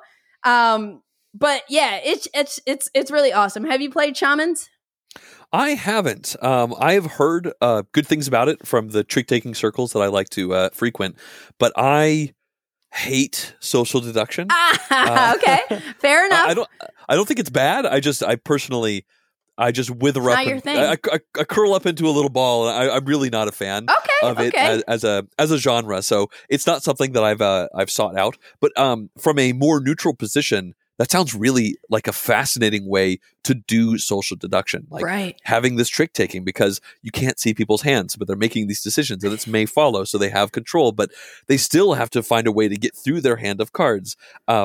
It sounds like a really cool way to do it. If I could tolerate social deduction at all, I think I would be into it. And honestly, I would probably try it. The fact that you, deal them out differently, like every single hand, it changes so quickly. I think I would give it a go if somebody tried to make it happen, but not the kind of thing that I think you're I would not drawn to that to make happen. Yeah. And again, like the other thing that I think is cool about this type of social deduction is that, like, you know, you are on a team in a round, but like you're still looking out for yourself.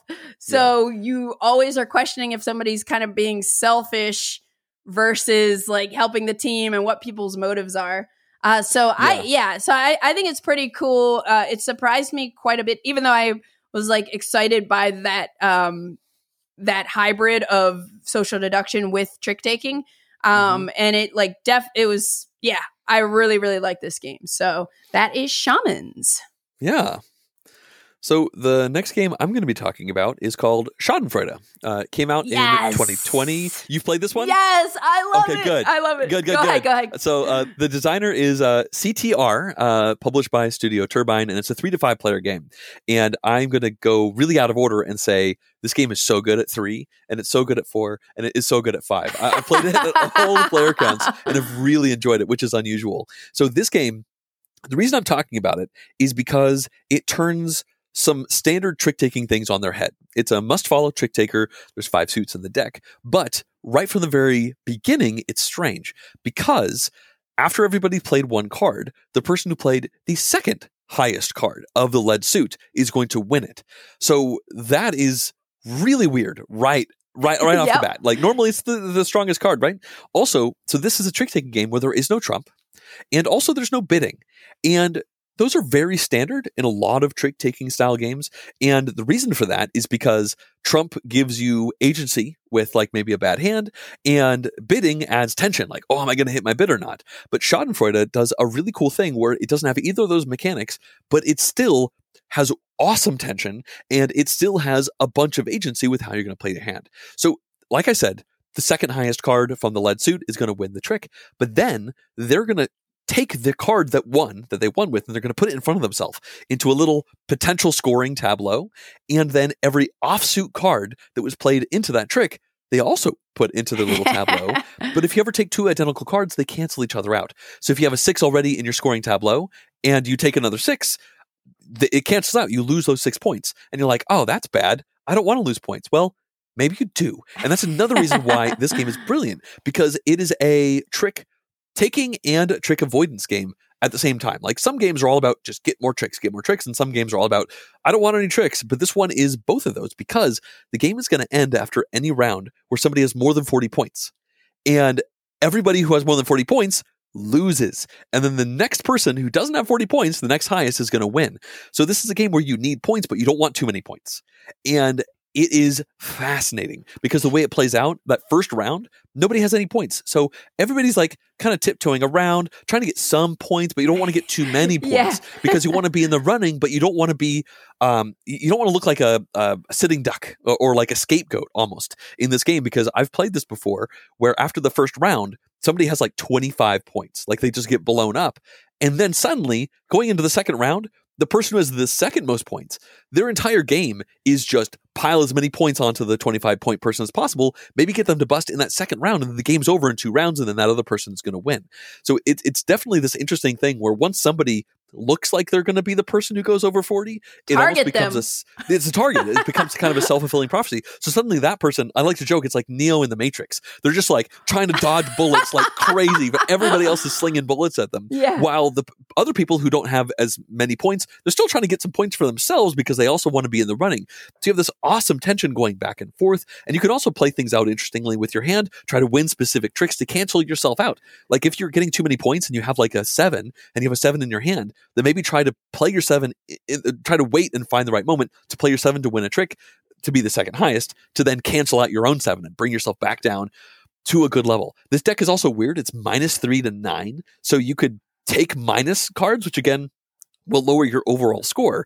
But these are why I think Schadenfreude is just so fascinating. Yeah. It just creates wacky incentives all over the place where you're like, I need points. I don't want points. Yeah, wait, I need more points. Wait, give them points. Wait, I need points. Ah, too many points. and then the game ends. And you know, it's usually about 30 minutes. In my experience, it takes 2 to 4 hands. And each hand is, 8 to 10 minutes, like not terribly long. And it's just so cool. Like I said, there's 5 suits. So you're going to get offsuited relatively quickly. So it doesn't have trumping. But once you get offsuit, you can play anything and you're not going to win. And then you're going to be saddling somebody else with those points. Do you get rid of a card in this one after you get your hand dealt to you? No. You have your hand of cards, and those are the cards you have. And then you have the 0 and the 10. Yes, there are 2 special cards, the 0 and the 10, and they're kind of wild. They match the color of the lead suit. And the 10 is really fun because normally your 9 is safe, right? Yeah. It's the second highest card that's going to win the trick. So you play a 9, you're feeling smug, you're fine, and then somebody plays the 10. I play the 10. Suddenly you're taking that 9. And then you're over 40. And then maybe you're over 40. The stories this game tells are just wonderful. The second time I played this one, it was 4 players.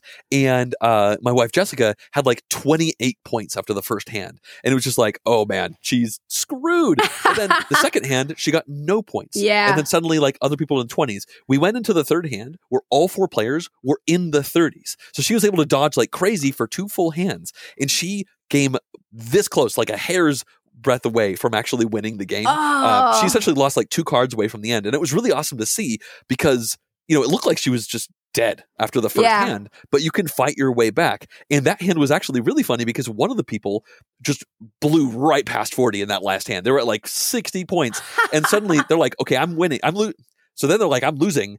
Therefore, everybody else should lose because if everybody's over 40 points, then everybody loses. So then he's trying to saddle everybody with points. Yeah. I actually won that game being the only person with points. All 3 other people went over 40 and I had like 38 points. And it was just amazing. And everybody had fun. I mean, it was great for me to win and all, but it was like everybody also had a lot of fun in that moment. And this one is just, it's great to teach it because you can just see people being like, I know trick takers. And then they're like, wait, what? Wait, what? And then you start playing and they're like, what is going on? Yeah.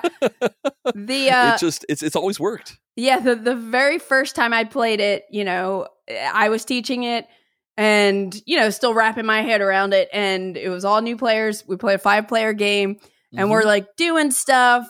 And then that moment, somebody like wiped away somebody's points. It was like, oh, like I see what we can do with this game. Yeah. And I love doing that where like 2 players are high and I'm like, I'm going to try to get them to both push over 40 at once. Right. You don't want one to go over because then the other one will win. You got to push them both over. Exactly. Yeah. It's so interesting. I'm really glad you put this on. I almost thought about putting this on. I don't know why I didn't.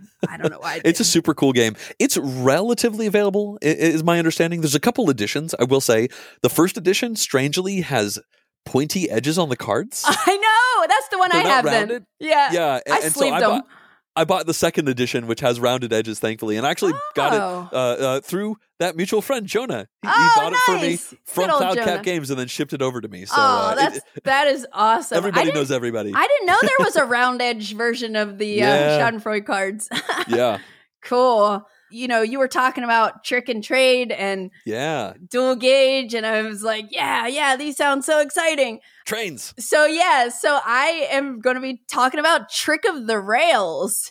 This is a game that was originally released in 2011 by Akazu brand, and I have the 2016 edition from Terra Nova Games, and it's designed by Hisashi Hayashi, who's the designer of Yokohama and that deck building game called Trains, which I own. Yeah, I own, and I still haven't played. I really want to play Trains, but I love Yokohama. And actually, I didn't realize that it was the same designer until today, today when I looked it up.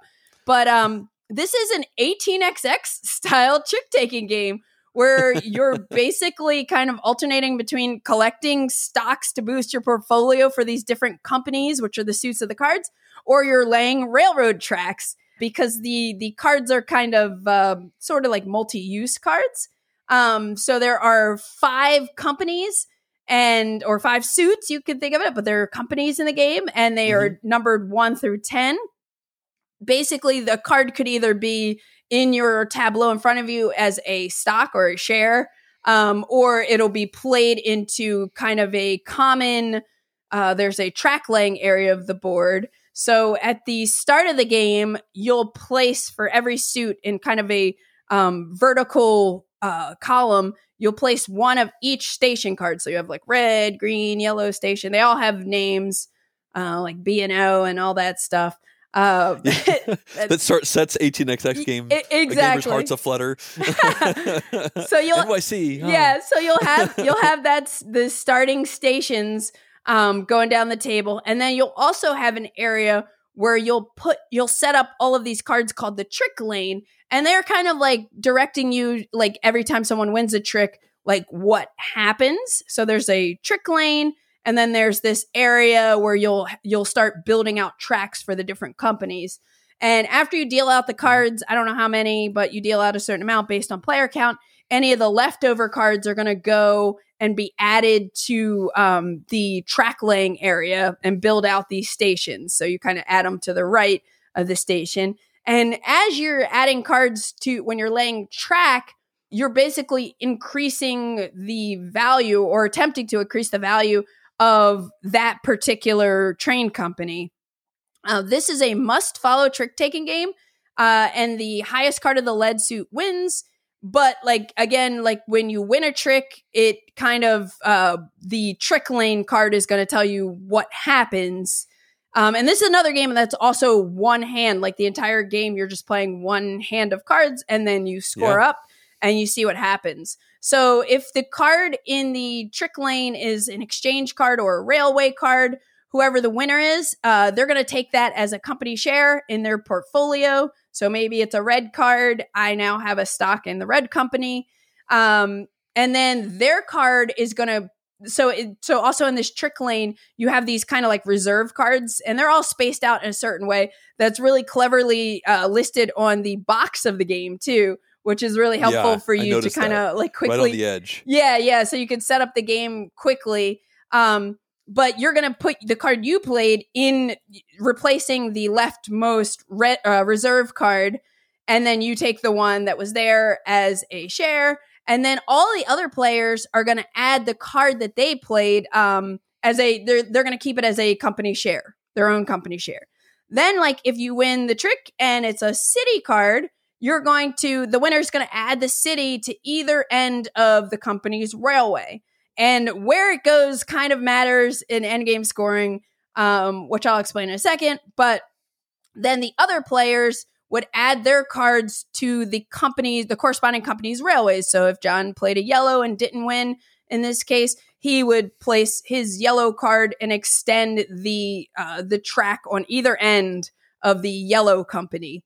And then if it's a locomotive card, the winner is going to get to pick one of the companies and place the locomotive card to the far left end, the left end of the railway, on one that doesn't already have one. So each company can only have one locomotive card. So you're going to keep doing this and play through all these tricks, play out your hand of cards. And at the end, you'll have, some shares of certain companies in front of you, other players will, and then you're going to calculate the value of each company and, figure out your score that way. So the way it works is the railway cards all have a value on them, either 10, 20, 30, or 40. I think the higher number cards will have like 40, then, you know, the lower number cards will have 10. So I mentioned these locomotive cards. So this is kind of, these locomotive cards have a number that's indicating the distance that you're going to calculate. And when you're calculating distance, you're looking at the best consecutive path of cards. So if my locomotive card has 3 and I'm looking and it's on the yellow rail company, I'm going to find whatever card 3 cards are touching that would, you know, have the highest value, and that will be the score, sort of, because the locomotive cards also have a modifier. So maybe I'm on this, going back to the same example, I have 3 cards and maybe they total up to 80. But my locomotive modifier is minus 50. So that means my yellow stocks are all going to be worth 30. Did I do that? Yeah, 80 minus 50 are all going to be worth 30. And so you're going to do this for each. And like one of the locomotives is like, has an infinity side where you like sign where you. It's diesel. Yeah, exactly. It's diesel. Exactly. Where you're going to score up, you're going to add up all of them, but they're all kind of modified. So you're then going to say, okay, yellow is scoring at 30 a pop. How many yellows do you have? This is your score for yellow. And then, oh, reds are scoring at negative 20. Oops. So hopefully you don't have a lot of reds, because then, you know, they're going to all be multiplied by negative 20. And you'll tally your score based on your stocks and the value of these railways companies. And you will, you know, see who has the most, makes the most money. So this is a game I've only played it. I think I've only played it once, actually, because I was like, just look, I opened the box. And again, now I want to play it more, just like remembering. And I've kept it on my shelf forever because I just thought it was so different. I remember feeling like it's, you know, a little bit opaque. At the time, I had never played an 18xx game, and I was probably still new to board games, but I think I could grok it a lot better now with more market manipulation experience under my belt. But yeah, you're trying to kind of increase the value of whichever train you are, whichever company you have you're most invested in, or you're trying to invest in the company that looks like it's doing well. And yeah, I think it's just like really cool and really unique that it kind of takes 18xx mechanisms and mixes it with trick taking. Have you ever played this one? I played it once as well. 3 players at the Portland Games Collective convention last year. Oh, nice. Yeah. How many players were in your game? 3 players also.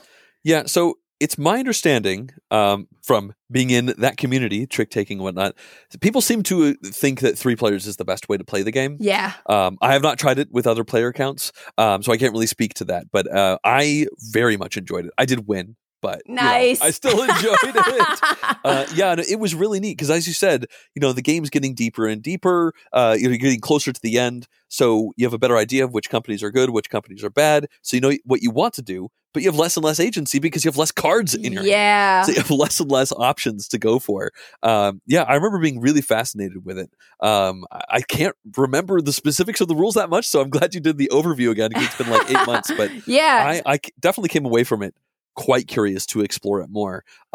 It definitely had a lot of those shared incentive feels where you're like, I'm going to lay some really good track for this company. And then somebody's like, well, I'm going to put a terrible train on it. Or they're like, well, I'm just going to take over this company and get all the stock and then put this awesome train in there. And you're like, why did I lay that good track? And so then you're like putting terrible track on other companies, hoping that you don't later regret it because suddenly you find yourself investing in it. Yeah, it's neat. Yeah. It does a lot for a deck of cards, right? Exactly. And I think like there is so much, both of us have only played it once. There's so much to kind of be explored. You know, you have the choice of when you're adding cards to the rail, putting it on the left and right and thinking about like what locomotive might end up there, you know, which ones are left. And you're kind of having some agency over how things might score, because it always has to be whichever, you know, the largest consecutive set. So it's really cool. I've kept it all these years and I've wanted to revisit it. And now I'm like thirsty to revisit it. It's my understanding it's a very rare game. Cool. Like not easy to come by. So it's good that you have a copy. I got a copy. You can actually get it played. Yes, yes, yes. It's a deep cut. So that is Trick of the Rails. Awesome. So the game number two, the next game I'm going to be talking about is the second. Well, not really. Climbing shedding game. I guess we've talked about other ones, but this is the second one I'm highlighting specifically. Again, mostly we're talking about trick takers, but there are some really cool climbing shedding games out there, and they're some of my favorite card games. So this one is interesting. So it's technically released in 2023, although I think it's like 99% done. Okay. It's called Of What's Left, and it's designed by our mutual friend, Taylor Renner, of the Taylor's Trick Taking Table YouTube channel. Awesome. Awesome. I don't know this one. It's super cool. Yes. I just played it last night again, but I played it several times before. So this, much like 99, is a standard deck game. You can play it right now with any deck of cards. And this is a climbing game, but it's kind of like a almost shedding game. And the reason for that is because the conceit is most shedding games, you want to be the first person to play all your cards, right? And in Hachi Train, it was like, you want to play all your cards and you don't want to be the last person with cards. Well, in Of What's Left, you want to have the best scoring cards in your hand when somebody else is forced to play all their cards. Oh. And that's why I wanted to talk about it today, because, you know, we're talking about interesting card games that have like strange takes and new mechanisms that feel different, and this one feels so different because you're playing cards out, and the actual meld play that you're doing is pretty straightforward, like, you know, same sets of the same number or runs. The runs have to be all the same suit, and everybody gets one wild card. It's an ace. Everybody gets one ace at the start of every hand. So you're playing these things out, and that's all kind of standard. You know, somebody plays a run, you pass on it, goes over there. But as soon as somebody has 5 or less cards in their hand, they no longer have the option of passing when they have a legal play. So normally in these kind of games, you can always pass. You're like, I don't want to play. Even though I could, I don't want to play. But as soon as you have 5 cards, if somebody plays a 7 and you've got a queen, you have to play that queen or like something else that's higher than a 7. So that's why I say when somebody gets forced to play all of their cards, because you're going to find yourself in a situation where you have to play these cards. And then once somebody goes out, you score points. And you lose 1 point for every card in your hand. And then you gain points for the lowest value card in your hand. And that's essentially it. Also, if you have more than 5 cards, you lose 2 points per card. So play your cards. And so what this means is like the perfect thing is, you know, Candice, you go out and I have a king. And that's worth 13 points. You know, it's effectively a 13. Right. But then I have 1 card, so a -1. 13 -1, I got 12 points. That's amazing. But what's more likely to happen is I might have 3 cards, and then the lowest card is a 6. So that means that's 6 - 3. I get 3 points. Hey, I'm still positive. What can happen, and what did happen last night against me, is, so as I said, this is a game about having lots of points in your hand when somebody else goes out. But the flip side to that is you could just shed out. If you are the person to go out, you get 0 points by definition. You have no cards in your hand, which normally is a bad thing unless your opponents are sitting there with massive hands. So what happened last night in one of the hands that we played, I had 8 cards in my hand still, and the lowest card I had was a 2. So that was 8 times 2, 16 negative points plus 2. I got -14 points. Ouch. And so there's times where 0 is great. As if everybody else is plunged into the negative, right, 0 would be fine. So it is a shedding game, but it also has this mindset of like, when, like, how do you play this hand? Like, you can look at your hand and you're like, this is an all gas hand. Like, just pedal to the metal. I'm going to try to go out as quickly as I can. But what if you get almost out, but then you kind of stall out, and then somebody drops like 3 sets in a row, and you're like, oh no. Crap. Now I'm going to be forced to go out and get 0 points, and they're going to get points. It's really fascinating, and it's so cool that it all comes out of this standard deck. And I have to be honest, this is one of my favorite shedding games at this point, and one of my favorite climbing games in general, climbing shedding games, because of that brain space that it puts me into. It just feels so fresh and different. I've played this with Tichu players, and it just blows their brains out of their skulls because it's so similar and yet so completely different. And like I said, the game is effectively done. It hasn't been published or anything like that, and I'm not sure if it will. But it does have a Board Game Geek page, and in the files section there is a up to date version of the file, so you can check it out and play it right now if you have a standard deck of cards, and I could not recommend it more. It's weird in all the good ways. Awesome. Yeah, that one was not on my radar, so thanks for sharing. It's cheap. That's Of What's Left. Cool. Yeah. Awesome. Okay, so my number two game that I'm mentioning is roulette taking game. I've not played this, but I haven't? Really want to. Okay. It sounds so cool. I've heard of it. This is a game that came out in 2022 from Pay Guild. It's 2 to 4 players. I apologize, but I don't know how to pronounce the designer's name. But it's roulette taking game. You can find it on BGG. So this is a trick taking game that mixes trick taking with roulette. So you have this like roulette betting mat. And the whole game, each round, you are betting on which card will win the last trick. So when you... like the ball just pinging around on the roulette wheel, like where is it going to land? Exactly. And the cards are numbered 1 to 36, and they're in two suits, mainly red and black. And there are two special zero cards, which are trump cards. But some black cards have a Grim Reaper on them, and some red cards have a Jester on them. More on that in a bit, but just know that there's 1 through 36 and two zeros, and they're red and black. So you'll deal out a certain number of cards based on player count, and any cards that aren't dealt out, you're going to block off on the betting board, because it's like, well, you know those numbers are not going to win because they're not even in the game. Sure. This is a must-follow trick-taking game. But you can always play trumps. So I mentioned those two zeros are trumps, but the Jesters and Reapers can be played off suits as trumps.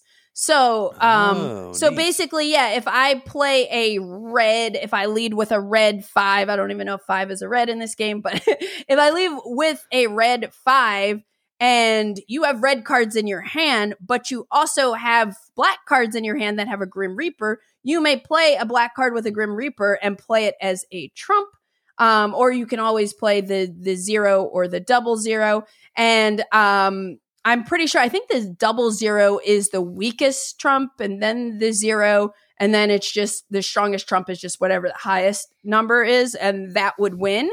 And in this game, when you win a trick, if you are not the dealer for the round, this is how you are going to make bets on what card or which number you think might win the very last trick.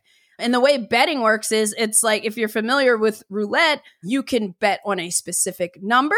And what that looks like is you have like a token that has your player color, and you'll stack some money on it. So we know, okay, Jonathan bet 5 on number 28. He thinks number 28 is going to win. But you could also bet on, their spaces for betting that an even number is going to win, an odd number is going to win, a red is going to win, a black's going to win. And there's some other fun betting options. But you basically need to win a trick and not be the dealer to place a bet. If you're the dealer and you win a trick, then you're going to basically be placing one of your betting tokens to basically just block the space and not let anybody bet on it. And and then at the end of the round, after, you know, we see whatever the number is that won the last trick, the players who had correct bets get paid out based on them. You know, maybe you bet something and it was 3 to 1 and you put $5, you get $15 now. But for any incorrect bets, that money that you bet goes to the dealer. So the dealer is kind of like... the house always wins. Yeah, exactly. The dealer is trying to, you know, hopefully steer you in the wrong direction as much as possible so that you bet incorrectly and they take your money. But if you're a player, you're trying to just make as much money as possible. And I think you basically play rounds until everybody is the dealer once, and then you just see who has the most money. But I just love the betting aspect of this game. That sounds so neat. Yeah, and the fact that the dealer is like kind of plays slightly asymmetrically than the other players, since they're not betting, but they're trying to, you know, make the house win. So this is the one that Jonah showed me at BGGCon last year. And I was able to get a copy from CloudCap Games in Portland. And I think it's just really cool and really unique. So I think you should definitely check this one out. Yeah, I knew about the roulette bit. I didn't I don't think I knew about the asymmetry with the dealer. That's extra interesting to me. This is one I've heard a lot of really good buzz about. I haven't had an opportunity to try it, but it's got a great table presence too. Like, it looks like a craps table. Yeah, with the bets and the stacks and everything like that. Yeah. Yeah, and your little currency in the game are these like little tiny like little chips that are different colors. I don't love that, but hey, you could go out and like play this with real poker chips if you have nice poker chips. Yeah. give it more of that Vegas feel. But yeah, that is roulette taking game, and it looks like we probably have one more game each to talk about. So I'll let you pass it to you, John. We do. So if there's anybody listening to this who's really into card games, they're probably sitting there flummoxed. Like, how have they not talked about a single design from Taiki Shinzawa, the designer? This is a very prolific and, maybe polarizing designer from Japan. And I saved it for number one because I had to. I'm going to be talking about Dois. Have you heard of this one before? I have not heard of Dois. So Taiki Shinzawa is the designer of this one. The publisher is Kentiak and Newmill, actually. So this is a game that's impossible to get right now, but will be very easy to get in about a year or so, is my understanding. It got signed by Newmill. They're going to have a Kickstarter for it, I believe, at some point next year. And cool. It's kind of a new name. I believe it's going to be called Charms. But anyway, This is a 3 to 4 player game, again, designed by Taiki Shinzawa. His most famous game is probably Maskmen, but also Ghosts of Christmas, American Bookshop, Ambiente Abyssal, which I almost talked about today. Ambiente Abyssal is a brilliant climbing game. I've always wanted to play that one. Yeah. The Zimbabwe Trick, the Green Five-Euro, it's just Taiki Shinzawa has designed so many games. And honestly, I could have talked about just his designs, and they're not necessarily my favorite, like from a joy perspective, but from a mechanics perspective, they're all wacky. And in my opinion, so far, Dois is the craziest of them. So you have this deck of cards, and in it you have suit cards and you have rank cards. So essentially your deck of cards is split in two. You shuffle this up, you deal it out, and then you're going to do trick taking. It's must follow, but every single trick after the first one, you're going to be playing one card down. So the very first trick, you have to play a rank card and a suit card. So you play like the 3 and the green card. You put them face up in front of you, right next to each other, and that's a green 3. You are building a card, essentially, right? Wow. So we all do that the first time, and then as we proceed through, the person who played the strongest card is going to get to lead the next one. Now you only play one card. So let's say I have this green 3 in front of me, and the person to my right, they play a blue card down, and they had like a 6. So now they have a blue 6. They get to use their 6 from the last round, and it comes to me, and it's must follow. If I have a blue suit card in my hand, I have to play it covering up the green, which means I now have a 3 blue. I wasn't able to change the rank. But let's say the person instead played a green, and I already have a green in front of me. Well, now I could change the rank because I'm already following along. So it is this crazy game where you're building your cards as you go, and it has some really awesome play experiences because you can do things like, if you look out there and you're like, okay, my rank is the best. I've got a 6 at every, a 5, a 4, and a 2. Then you could try to lead a suit to force everybody else to have to follow suit so they can't change their rank, so that you are already above them because you already have this higher number. It's brilliant. It is such a completely awesome way to play a trick-taking game. Like, as I said, Taiki Shinzawa comes up with really wacky ideas, really subverting a lot of the standard stuff that you can see in trick-taking games. Like, oh, this trick-taking game is like this, but it's a little bit different or like that. But this one is just super different. I will say that I love the card play. The card play is super cool, and I've only played this once, but here I am talking about it after one play. Blew your mind. However, I'm not crazy about the scoring, and in fact, it's my understanding that for the Newmill version, they're going to be working on tweaking the scoring a little bit. It's a bidding game where you're bidding the number of tricks you're going to take, and imagine that you're looking at a hand of cards with rank cards and suit cards, and you're like, "I'm going to take 4." Yeah, like, how do you even do that? Well, bidding is definitely still going to be in it, but the way it's going to be scored is different, and it is such a fresh and interesting experience trying to get to your bid and not go over your bid while you're playing these things out. That's really cool. All I have to say about it. It's great that it's going to be available. I'm definitely going to be going in for it. I'll look out for it. Yeah. Yeah. It's it's highly different. Like one of those things, if you drop it on the table and you start talking about it, people are just going to be like, what? How can this exist? And you're like, well, it does. And it's pretty darn fun too. So I played a game I think at the same BGGCon where I feel like it was a team game where you're like one person plays this. Now I'm wondering, like, this is not a team game, right? There's no, there's no team based. Because I played something where you play a suit and a rank, but I think it was a team game because you played diagonal from someone. I feel like James Nathan played this and with me showed me and Eric. That sounds about right. I don't know what it is. Yeah, I don't know what it is. And now it's like I've never played this. This sounds amazing though, so I'll definitely look out for when they're kickstarting or pre-order, whatever, because that sounds awesome.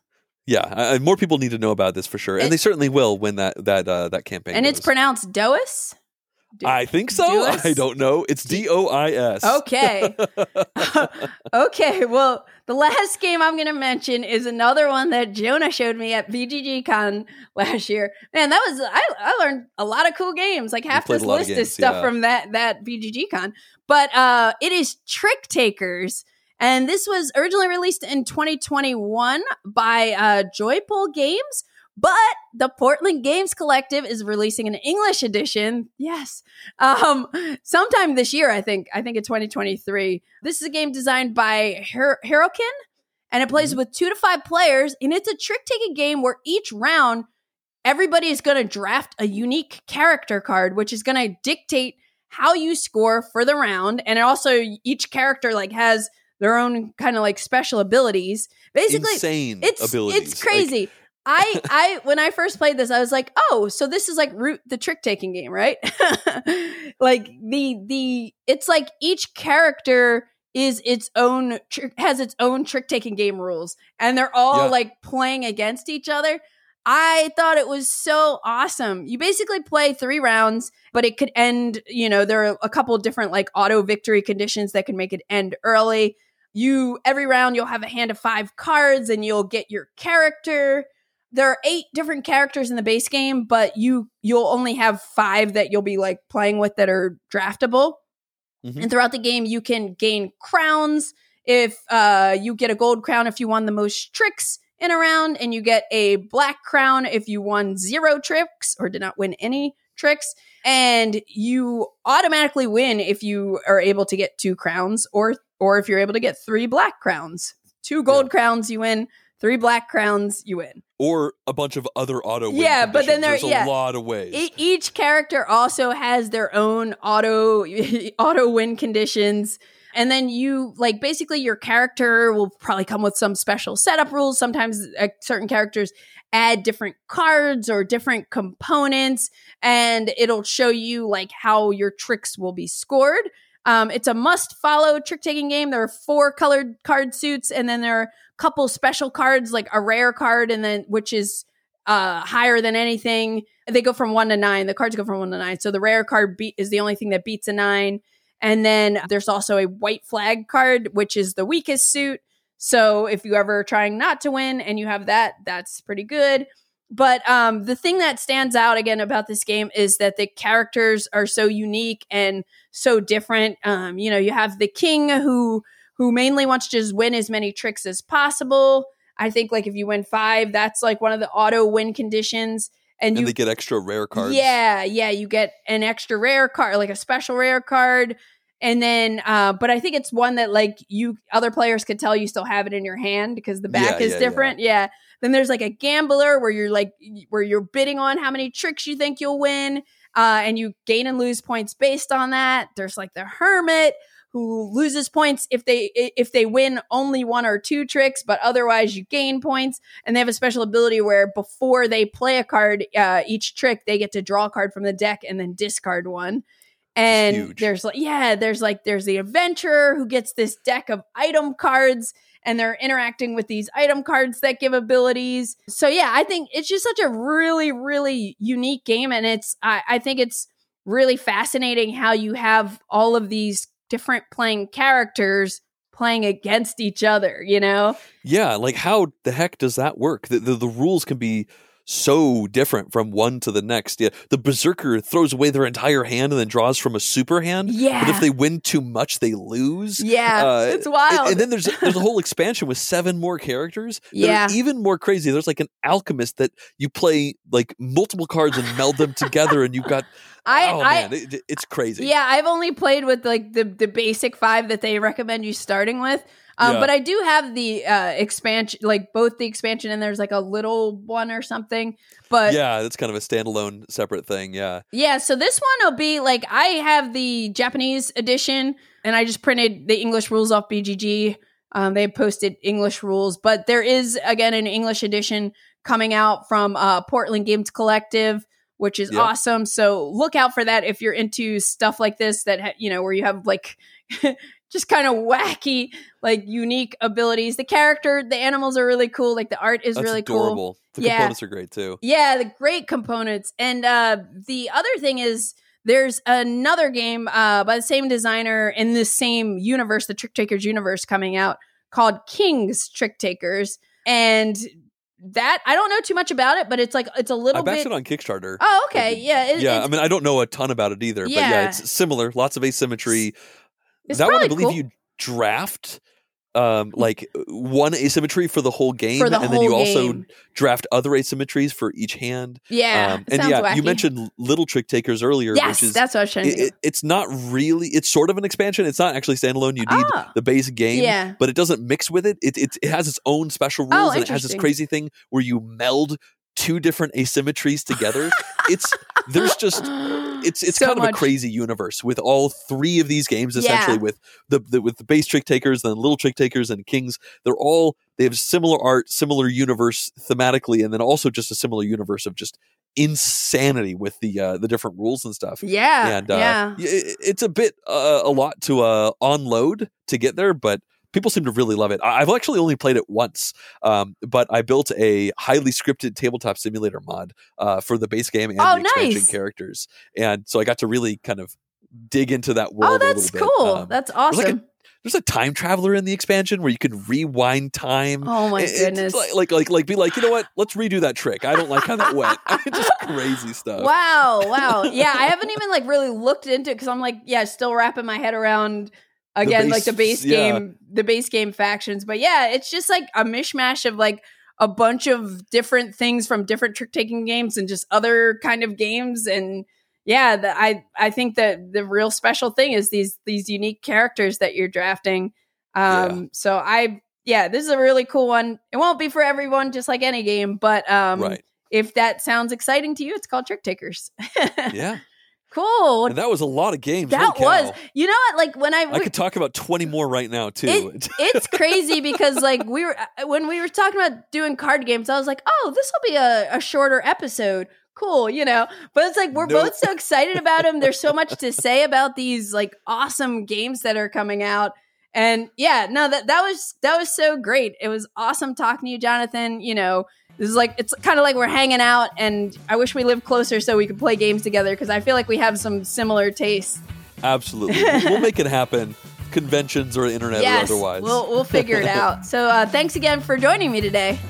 Thank you for inviting me. I really appreciate it. This is a lot of fun. You've been listening to the Board Game Geek podcast, produced and edited by Candice Harris. Special thanks to Matt Fonda for editing and mixing our music. Be sure to visit us on the web at BoardGameGeek.com. You can also find us on YouTube, Twitter, Instagram, Facebook, TikTok, and Twitch under Board Game Geek. You can reach us by email at podcast@BoardGameGeek.com. Thanks for listening, and happy gaming!